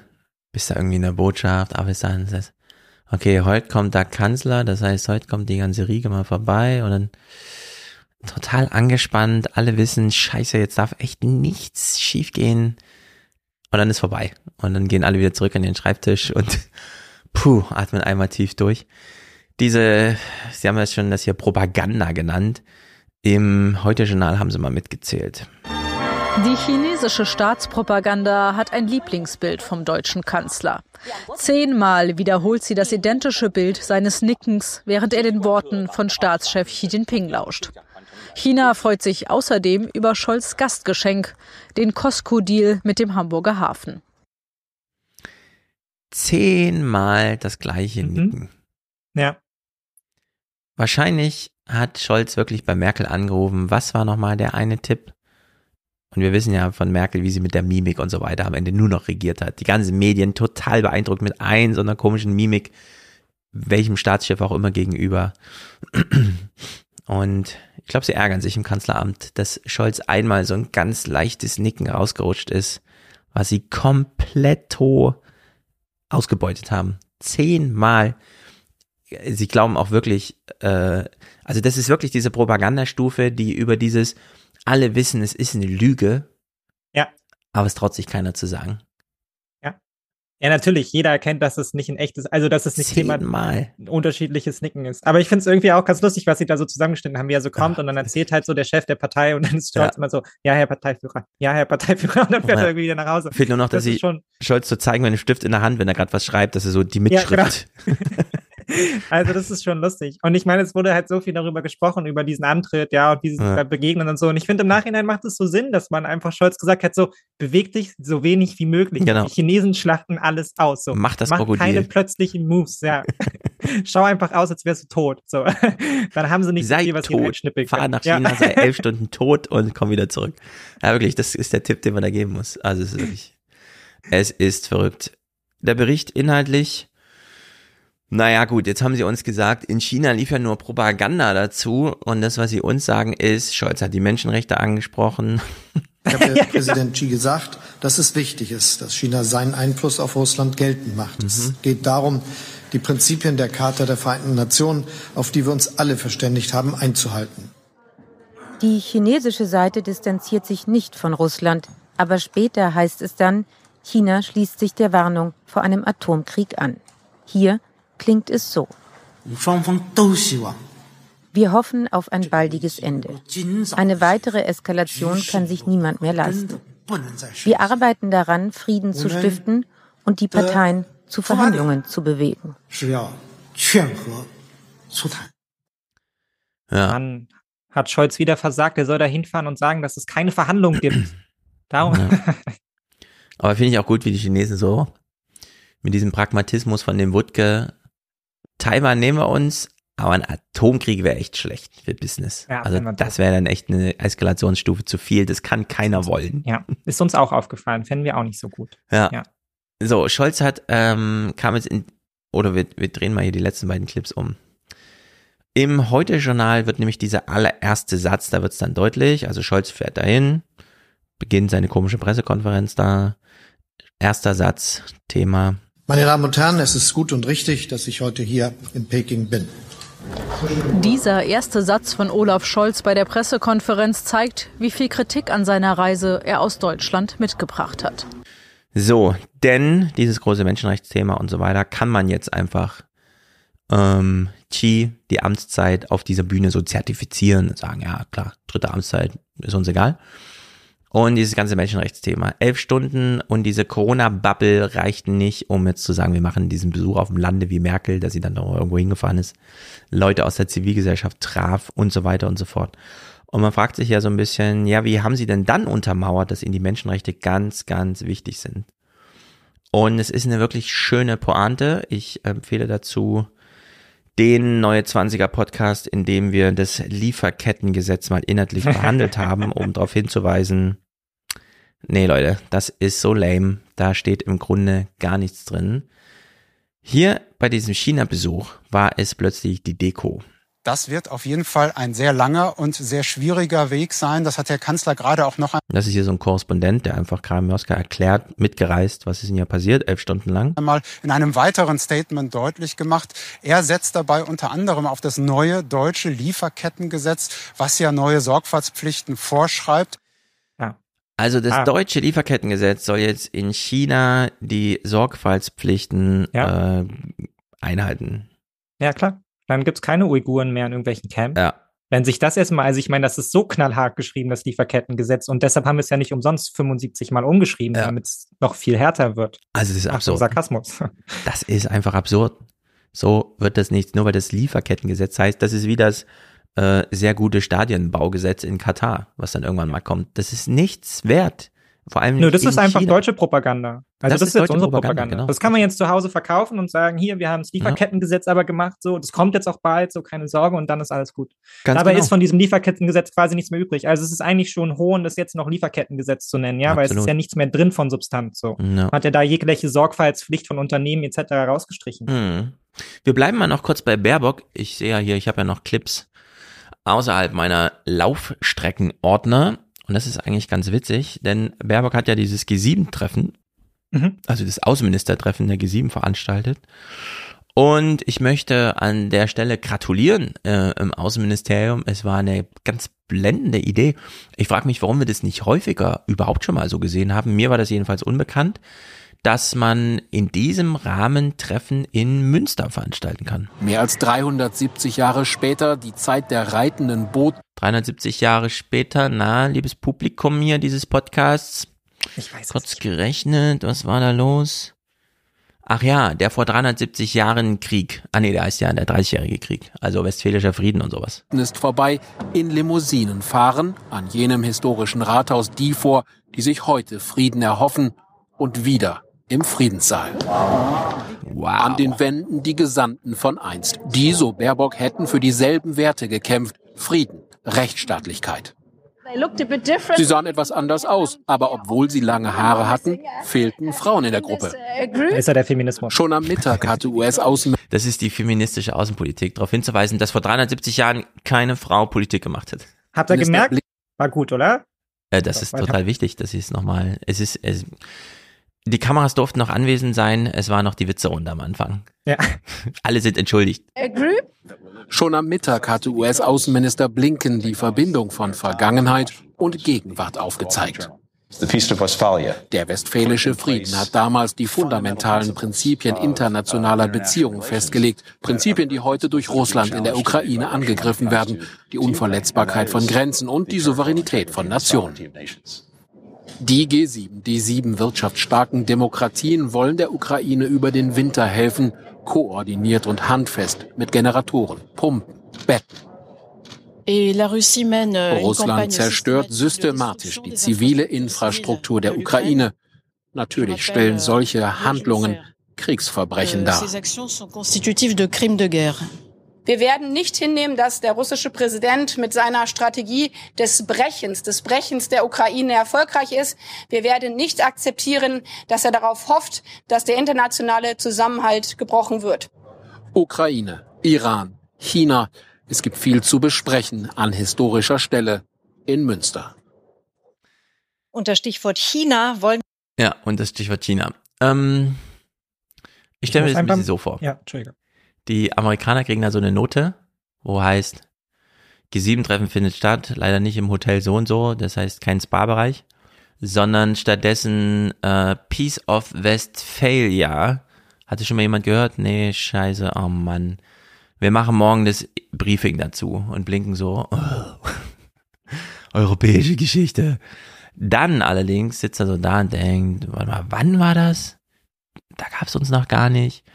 Äh, da sind hier noch Büffel durch Amerika gerannt. Da haben die so einen Krieg, alle gegen alle und 30 Jahre, echt 30 Jahre und so. Und dann haben die sich alle so ein bisschen aufgeklärt und fanden es irgendwie auch innerlich äh, spannend. So, es ist ja nicht schlecht, wenn man es gut serviert bekommt. Und in der Hinsicht nicht nur coole Veranstaltungen, sondern auch gute Moderation Christian Sievers. Er nimmt sich hier mal so 38 Sekunden Zeit und reitet einfach mal so durchs Ding. Hallo und guten Abend Ihnen allen. und das zu einer Sendungseröffnung, ja? An so mhm. Tagen, wo man denkt, ah, Leute, die das jetzt gucken, die haben eigentlich schon acht Stunden Schicht hinter sich und so. Hallo und guten Abend Ihnen allen. In der Stadt des westfälischen Friedens müssen Sie wieder über den Krieg reden. G7-Treffen der Außenministerinnen und Minister im historischen Rathaus zu Münster. Damals hatte es fünf Jahre gedauert, bis 1648 der Dreißigjährige Krieg in Europa beendet war. Die Bedingungen bei den Verhandlungen in Münster und Osnabrück waren kompliziert. Es gab keinen Waffenstillstand, es gab keine international anerkannten Regeln. Der Weg zum westfälischen Frieden war deshalb auch einer zu einer europäischen Friedensordnung und zum heutigen Völkerrecht. Na holla! Ich fand das, also ich muss jetzt auch einfach mal sagen, ich fand das super geil. Also ich bin ja sonst nicht so ein Mega-Fan von so Symbolpolitik, aber ich finde, hier funktioniert das Symbol halt ja, wirklich ganz grandios. Hermann geht so weit zurück in seiner Geschichte, um auch einfach klar zu machen, das ist die Dimension, von der wir hier jetzt gerade reden. Ja? Mhm. Also was wir brauchen für Europa ist letztendlich ein neuer westfälischer Frieden. Und der westfälische Frieden hat uns damals die Souveränität der Staaten gegeben. Also all das, worauf unsere Ordnung heute aufbaut, ist darin begründet. Und das ist eigentlich das Projekt, was wir hier anstreben. Ein neuer westfälischer Frieden für genau. Europa. Und ich meine, das so unter der Rahmung bestimmt, dann ist das doch eigentlich, finde ich, irgendwie so ein starkes und gleichzeitig auch ganz hoffnungsvolles Symbol, ja, dass man ja. irgendwie was man hier schaffen will in gewisser Weise. Genau. So. Es ist fand das stark, fand ich geil. Mega. Und der Tenor war dort auch, so habe ich gelesen. Diese Nachkriegsordnung 45 lassen wir jetzt mal ausklingen. Wir brauchen jetzt was Neues. Wir können nicht ewig mit so einer UN, wo es schon seit antiken Tagen heißt, das blockiert sich nur gegenseitig und so. Das sehen wir jetzt gerade. Es führt im Grunde zu nichts sind aber trotzdem große Traditionen und Institutionen und so weiter. Und dass man jetzt sagt, okay, wir gehen mal zurück, 1648, wir machen nicht so viel mehr. 1945, das ist zu kompliziert, es ist jetzt auch vorbei und man bedient sich hier nochmal ganz neu und schaffen für Annalena Baerbock oder sie sich selbst einen Rahmen, in dem sie nochmal ihren Ich komme aus dem Völkerrecht und Habeck aus dem Kuhstall Fauxpas ein bisschen ausgleichen kann, weil sie sagt, ich komme wirklich aus dem Völkerrecht. Seht mal hier, ich treffe mich hier mit meinen Kumpels und dann machen wir aber mal Völkerrecht. ja. Das ist schon nicht ja. schlecht. Also in der Hinsicht, das war, glaube ich, ein guter Tag auch für Annalena Baerbock, während der eine die Chi-Außenpolitik machen musste, nur Fettnäpfchen, nur Blödsinn. Ich habe mit dem Kopf genickt, scheiße, so. Konnte sie da einfach die große Show in Münster machen und das ist ja auch nicht schlecht. Sei ihr mal zugestanden. Okay, gucken wir uns noch zwei kleine Clips an, die ich einfach mal wahnsinnig gut fand, denn wie wir alle wissen, in so einer alten Republik brauchen wir auch mal so einen neuen Völkerrechtsfrieden mit uns selbst. Wir brauchen eine Versöhnung mit dem Alter, mit den Alten, mit zu vielen Menschen, die irgendwie in der Stadt, keine Ahnung, muss die 80-Jährige auf 80 Quadratmeter wohnen, obwohl die Familie die Wohnung viel besser bräuchte. Ja, muss sie, weil wenn sie jetzt einen neuen Mietvertrag unterschreibt, ist er dreimal so teuer und die Wohnung ist aber nur dreimal ein Drittel so groß und ist alles blöd. Können wir nicht mit den Innenstädten mal was anderes machen? Zum Beispiel. Oh, jetzt ist geil. Weißt was du vorhast. Abschied vom Konsum. Und wir kriegen hier einen Bericht aus Hamburg. wir haben ja schon wieder gehört, ah, Karstadt ist mal wieder pleite. Krass, wusste gar nicht, dass Karstadt da ist. Ach so, ist ja Galeria Kaufhof jetzt und so. Alle immer nur pleite, pleite, pleite. Jedes Mal wird es wieder gerettet und dann heißt es, ja, okay, haben wir immer wieder Galeria Kaufhof gerettet. Bis nächstes Jahr dann, ciao. Ja, kommt wieder wie Halloween. Und wir kriegen hier einen Bericht aus Hamburg, wo es sehr lange zwei von diesen Monster-Kaufhäusern nah beieinander gab. Und jetzt baut man die mal so ein bisschen um und denkt sich, in den Keller hängen wir jetzt einfach mal Kunst. Zwei Kaufhäuser an einer Straße waren in Hamburg bereits zu viel. Galeria Kaufhof in der Mönckebergstraße muss schließen. Aber ist das echt ein CDF-bundesweites Thema, dass Galeria Kaufhof in der Mönckebergstraße jetzt schließt? Ja, sind wir so sehr in dieser, können wir senden, weil kennt jeder, Sehgewohnheit ist gegeben, ja, da muss man nichts vorbereiten an Argumentation, einfach. Ja, ist aber eigentlich, Galeria Kaufhof in der Mönckebergstraße ist eigentlich auch egal, welches Galeria Kaufhof du nimmst, ist ja überall die gleiche Entwicklung. Genau. Also äh, Galeria schließt ja einfach nur genau. Filialen, das ist ja völlig wurscht. Genau. Also was, ist, ja. ja. es ist im Grunde. Also irgendein Ikea, irgendeine Innenstraße sieht aus wie überall. Das Backstein ist wahrscheinlich Nordrhein-Westfalen. genau. Der Laden in der Stadt hat schon wieder Probleme. Hof in der Mönckebergstraße muss schließen, aber schafft Raum für Kreativität. Eine Pop-Art-Galerie im Keller. Das finde ich auch gut. Er schafft Raum für Kreativität, die nämlich vorher in den Jahrzehnten mit diesem Laden nicht gegeben war. Kreativität. Ja. Eine Pop-Art-Galerie im Keller zeigt ausgerechnet Werke des Street-Art-Künstlers Banksy. Dessen Name ist bis heute ein Geheimnis, ein eben solches wie die Zahl. Ja, der Name ist jetzt kein Geheimnis, ne? Die Person eher, aber gut. Der echte Name von Banksy, ja. Also ich meine, man könnte jetzt auch darüber diskutieren, wie kreativ es noch ist, eine Banksy-Ausstellung zu machen, aber das ist nochmal ein Thema für sich. Das so. muss in man alten sagen. Republik hat noch nicht jeder gesehen. So. Ja. Das ist Gibt's aber jetzt wirklich so ein. 20 Jahren. Ah, was könnte man zeigen da unten? Komm, Banksy. Banksy ist Das ist echt wie. läuft. Ausgerechnet. Genau. Du willst hier in Frankfurt ein Bild anzeigen, äh, anschauen. Klar, fährst du ins Städel und guckst dir den Goethe an. Übrigens, ich hab's, wollte es machen, zuletzt. Da hieß es, nee, im ersten Stock wird gerade umgebaut. Ja, aber der Goethe hängt auch im ersten Stock. Genau. Also kann man den jetzt gar nicht sehen. Nee. und denke ich so, nee, die können what? nicht umhängen. Genau. Könnt ihr nicht einfach unten ins Foyer hängen für die Zeit? Habt ihr echt Angst, dass sich da jemand festklebt oder was? Könnt ihr nicht mal einfach mal, ja, dieses Toskana-Bild von Goethe, wo du denkst, das ist in Frankfurt am Main gerade nicht zu sehen, weil im Stockwerk 1 gebaut wird. Also es tut mir wirklich leid, Deutschland. Das ist schlimm. Ja, aber, Aber es ist gut. dann wie bei uns so, Deutsche Nationalgalerie wird für fünf Jahre renoviert, aber die Bilder bleiben einfach unten liegen. Ja, weil es in Berlin keinen Platz gibt, wo man die sonst ausstellen könnte, irgendwie so. Es war ja genau so ein Tomatensoße in London auf äh, Dings. Fünf Stunden, Ding hängt wieder, gleicher Arbeitstag, alle gehen nach Hause, haben mal zwischendurch das Bild sauber gemacht. In Potsdam Kartoffelbrei, eine Woche Museum zu. Ja. Wo ich mir auch denke, Natürlich. wünschen die sich solche Anschläge, dass jemand mit Essen ins Museum kommt, weil die dann erstmal alle eine Woche frei haben? Weil die einfach sagen, ja. ah, leider hat ja jemand Tomatensoße verschüttet. Ja, hier ist ein Glas Orangensaft ist umgefallen. Wir müssen das Museum jetzt eine Woche zumachen. Naja, das ist, also da würde ich tatsächlich sagen, das ist politisches Kalkül, ja, weil das Barberini gehört ja dem SAP-Gründer, ja, und Ja. das ist ein relativ konservativer Sack da in Potsdam, so. Ich glaube, der hat da wenig gefallen an den Klimaprotestern, der breitet es jetzt richtig aus, ja. Der kommt jetzt dann noch mit der Ansage so, das hat uns 75 Millionen gekostet an Ticketeinnahmen, ja, Mm. die Zeit da so. Das hätte ich jetzt gern zu Siehst du, während die National Gallery in London einfach, gehst einfach rein, kostet keinen Eintritt. Ja. Wem gehören die Bilder? Allen. Was gibt's hier Einfach nicht? allen. Da kommt kein Mäzen. Ich habe mal SAP gegründet und jetzt gehören mir irgendwelche Kunstwerke. Nein. Äh, Van Goghs, äh, Van Goghs äh, Sonnenblumen gehören einfach allen Briten. Ja. So verstehe ich ja Kunst eigentlich, ne? Ja, Eben nicht wär's, Konsum. Während man hier im deutschen Konsumtempel, komm, wir machen Kunst, was machen wir? Banksy. Der Galeria Karstadt Kaufhofhäuser, die noch schließen werden. Die Institution Warenhaus ist uncool geworden. Mega. Und jetzt kommt ein cooler Gesprächspartner. Markus Diekmann ist selbst Manager. Er berät Unternehmen in Transformationsfragen und er hat die Initiative Händler helfen Händlern mitgegründet. Herr Diekmann, guten Abend. Moin, moin, moin. Wenn Galeria Karstadt Kaufhof aufgibt, ist das dann aus Ihrer Sicht das endgültige Ende der deutschen Innenstädte? Nein, nein, ich bin mir sicher, dieses Recht hat nur die Kirche von sich zu behaupten.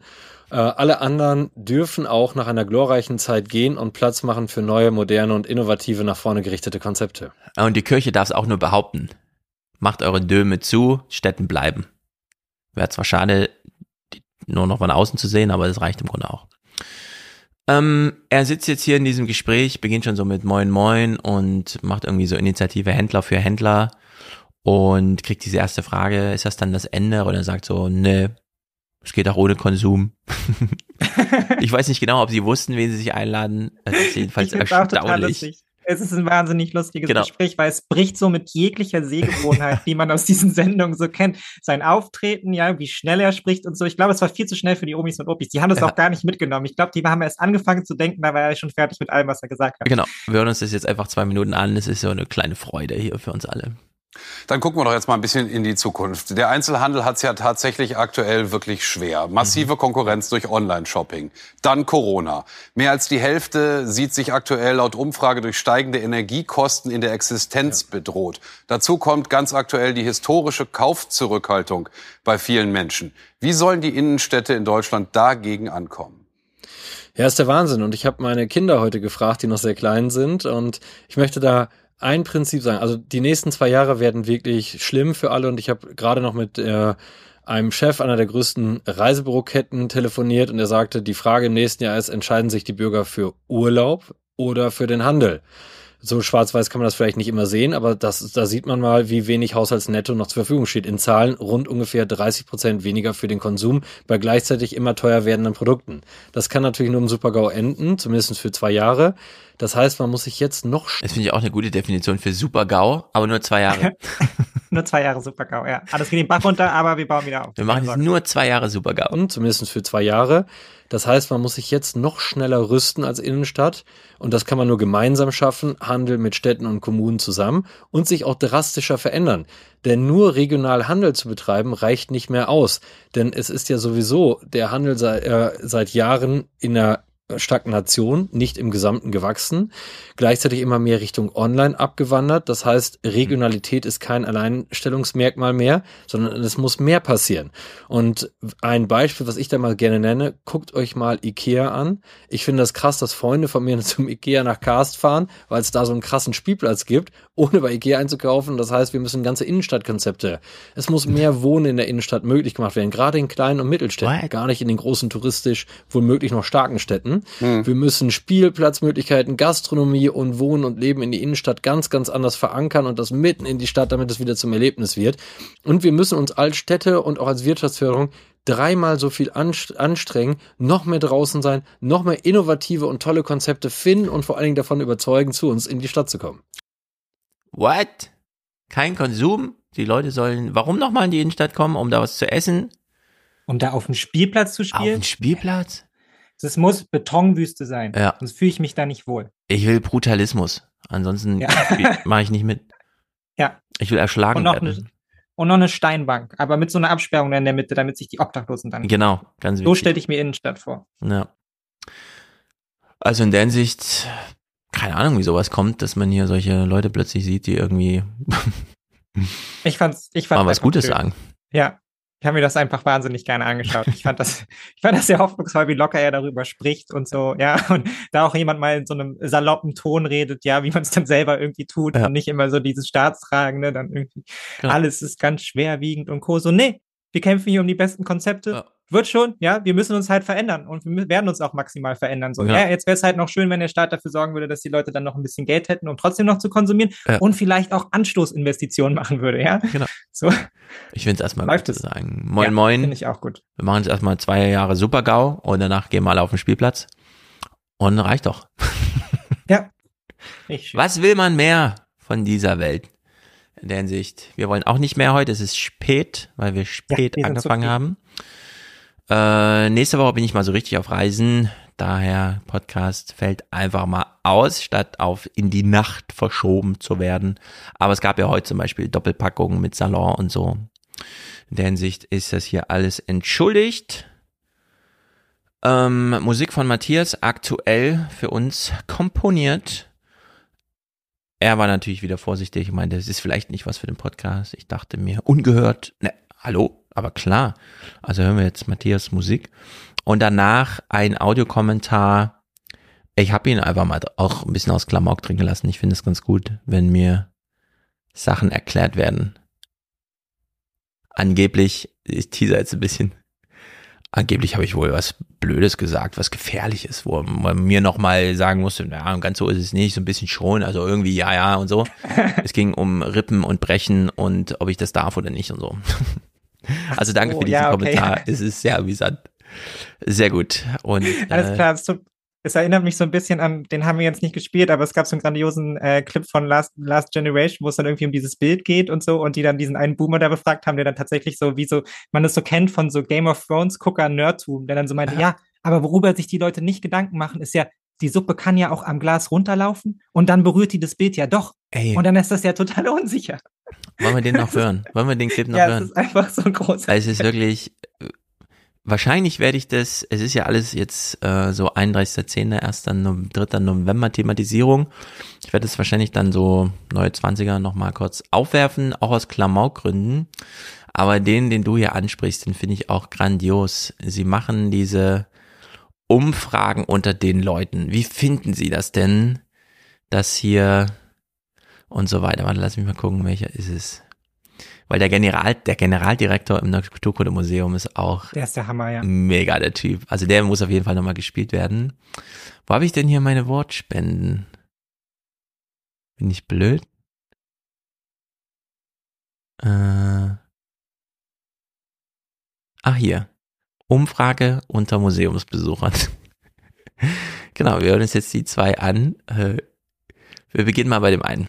Heute ist die Welt im Potsdamer Museum Barberini wieder in Ordnung. Halbwegs. Monets Getreideschober hängt wieder. Gereinigt, neu gerahmt und gesichert. Sichtbar mehr Sicherheitspersonal, Rucksack, Handtaschen und Jackenverbote. Die Meinung hier und heute über Kartoffelbrei-Würfe auf weltberühmte Kunst Also die Aktion finde ich total bekloppt. Vor allen Dingen schon deswegen, weil die Leute argumentieren, ja, die Glasscheibe schützt ja das Bild. Aber kein Mensch weiß doch, ob die Glasscheibe und der Rahmen verklebt sind. Also aus meiner Sicht könnte da doch sogar Flüssigkeit durchlaufen. Ja, das ist echt so, okay, Boomer. Äh, Ja, what the fuck? Also, wie gesagt, es erinnert mich halt wirklich so an das übelste Nerdtum, was man so kennt, halt von so Fantasy-Fans und Ja. so. Dann so, ja, aber hast du mal drüber nachgedacht, dass die auch mit dem Adler hätten fliegen können? Auf den Berg? mit dem Ring? Nee, du musst Ganz schön doof, so oder? von oben herab leise ins Mikrofon flüstern. Ja, aber wieso hat denn keiner dran gedacht, dass man auch den Adler nehmen kann? Doch, ja. doch, Und er denkt auch noch, es wäre so ein mega smarter Gedanke. So, Ja. Würde es irgendjemand interessieren. So, nur die Antwort dazu, ja, Gemälde sind, äh, es sind Ölgemälde, ist mehrfach lackiert, das macht ihm gar nichts, wenn da ist Flüssigkeit dran. Ja, vor allem, es wird in Glas eingepackt. Und es ist ja, wie wir wissen, in dem Falle keine Arbeit von der Stange, sondern da machen sich ja Leute Gedanken, wie packen wir das jetzt mal so richtig ein.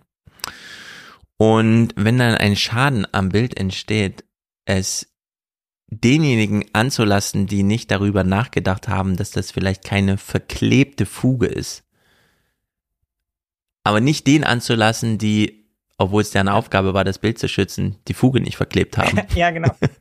das kommt noch hinzu. Ist Es schon ein einfach, bisschen- Es ist einfach nur random. Also es hat einfach Ja. keinerlei Mehrwert, finde ich. Aber dann hören wir jetzt Aber die Tagesthemen Abschluss- haben das anders gesehen. Ja, wir hören zum Abschluss auch den zweiten hier. Nein, es ist einfach total eine unnötige Aktion und das bringt überhaupt nichts. Also ich gehe, wenn ich in Museen gehe, sehr häufig um die Ecke von irgendwelchen großen Sälen und stelle dann so fest und denke mir, ist das jetzt die Kunst oder hat hier jemand nur nicht sauber gemacht? Hier liegt irgendwie Sand rum. Und jetzt kommt er und sagt, alles, was ich hier sehe, ist super geil, Mhm. Aber die Aktion verstehe ich jetzt nicht. Die, die ist irgendwie unnötig. Ja. In einem Museum. Also sonst bin ich ja offen für Kunst. Ja. Aber das habe ich nicht. Also das ist für jetzt mich echt nicht. unnötig. Nee. Das ist Ist doch wirklich- geil. ist aber auch gemein, weil die Tagesthemen, das sieht man ja, sieht man ja auch, die fangen ihn halt auch direkt so vor der Herrentoilette ab. Ja, also es ist, äh, der war noch in Gedanken ganz woanders Ja. und jetzt muss er da direkt sein Statement geben.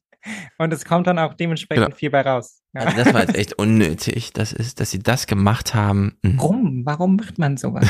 Total doof. Ja, wieso hast du das jetzt gemacht? Oh Gott, wir müssen diesen Podcast beenden. Wir Ja, wünschen allen noch einen schönen Abend und eine schöne Woche und hören uns dann beim nächsten Podcast wieder. Haut rein. Ciao, ciao. Good night. A storm will come with no announcement.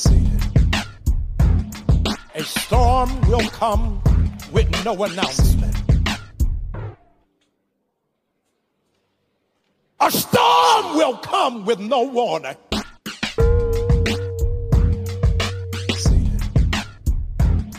A storm will come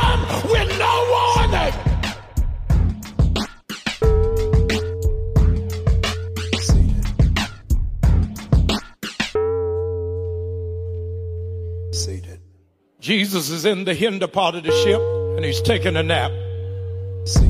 Can you imagine it? You are in a storm and Jesus is asleep. You are in a crisis and Christ is taking a cat nap. They run down to where Jesus is. And they say to Jesus, Do you even care?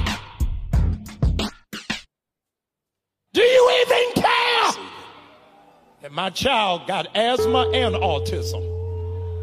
Do you even care? That they left me for a younger version of me. Do you even care that I'm getting ready to lose the house you gave me? Can you imagine it?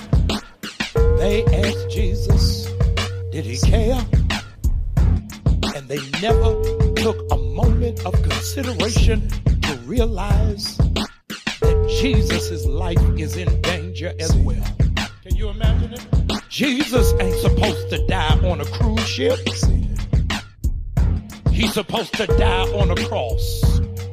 Can I tell you, be careful of people who want attention so bad that they don't have time to pay attention to you. They only come to you to save them. And they don't care if you are going down in the process. On the plane, they will tell you apply oxygen to yourself first, then try to save other people. Many of you are dying because you keep giving CPR to people that won't breathe on you. Jesus is in this same boat. They don't even think about the fact that he could go down with the boat with them. They only think about what's in it for them. The Bible says that God never sleeps. So at the moment that Jesus is asleep in the ship, they are not talking to Christ who is the God. They are speaking to Jesus who is the man. I need you to hear me that today you came into this worship encounter because the alarm is getting ready to go off. Too many of you have been sleeping on yourself. A storm will come with no warning. When I scream, there will be no self, low self-esteem. When I scream, there will be no rejection of my body type. When I scream, I will realize who I am. That I am a joint heir. I am the head and not the tail. Devil, if you were gonna kill me, you should have did it Saturday. But I'm waking up. A storm will come with no warning.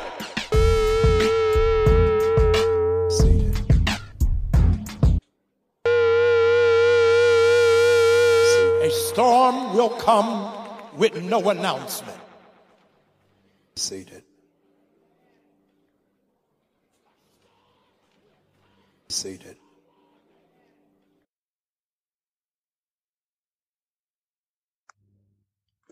Guten Morgen, Stefan. Hier ist der Philipp aus Berlin und in den 29ern, da sagst du, dass du jemandem, äh, dass der Ersthelfer, die Ersthelferin auch die Rippen brechen darf.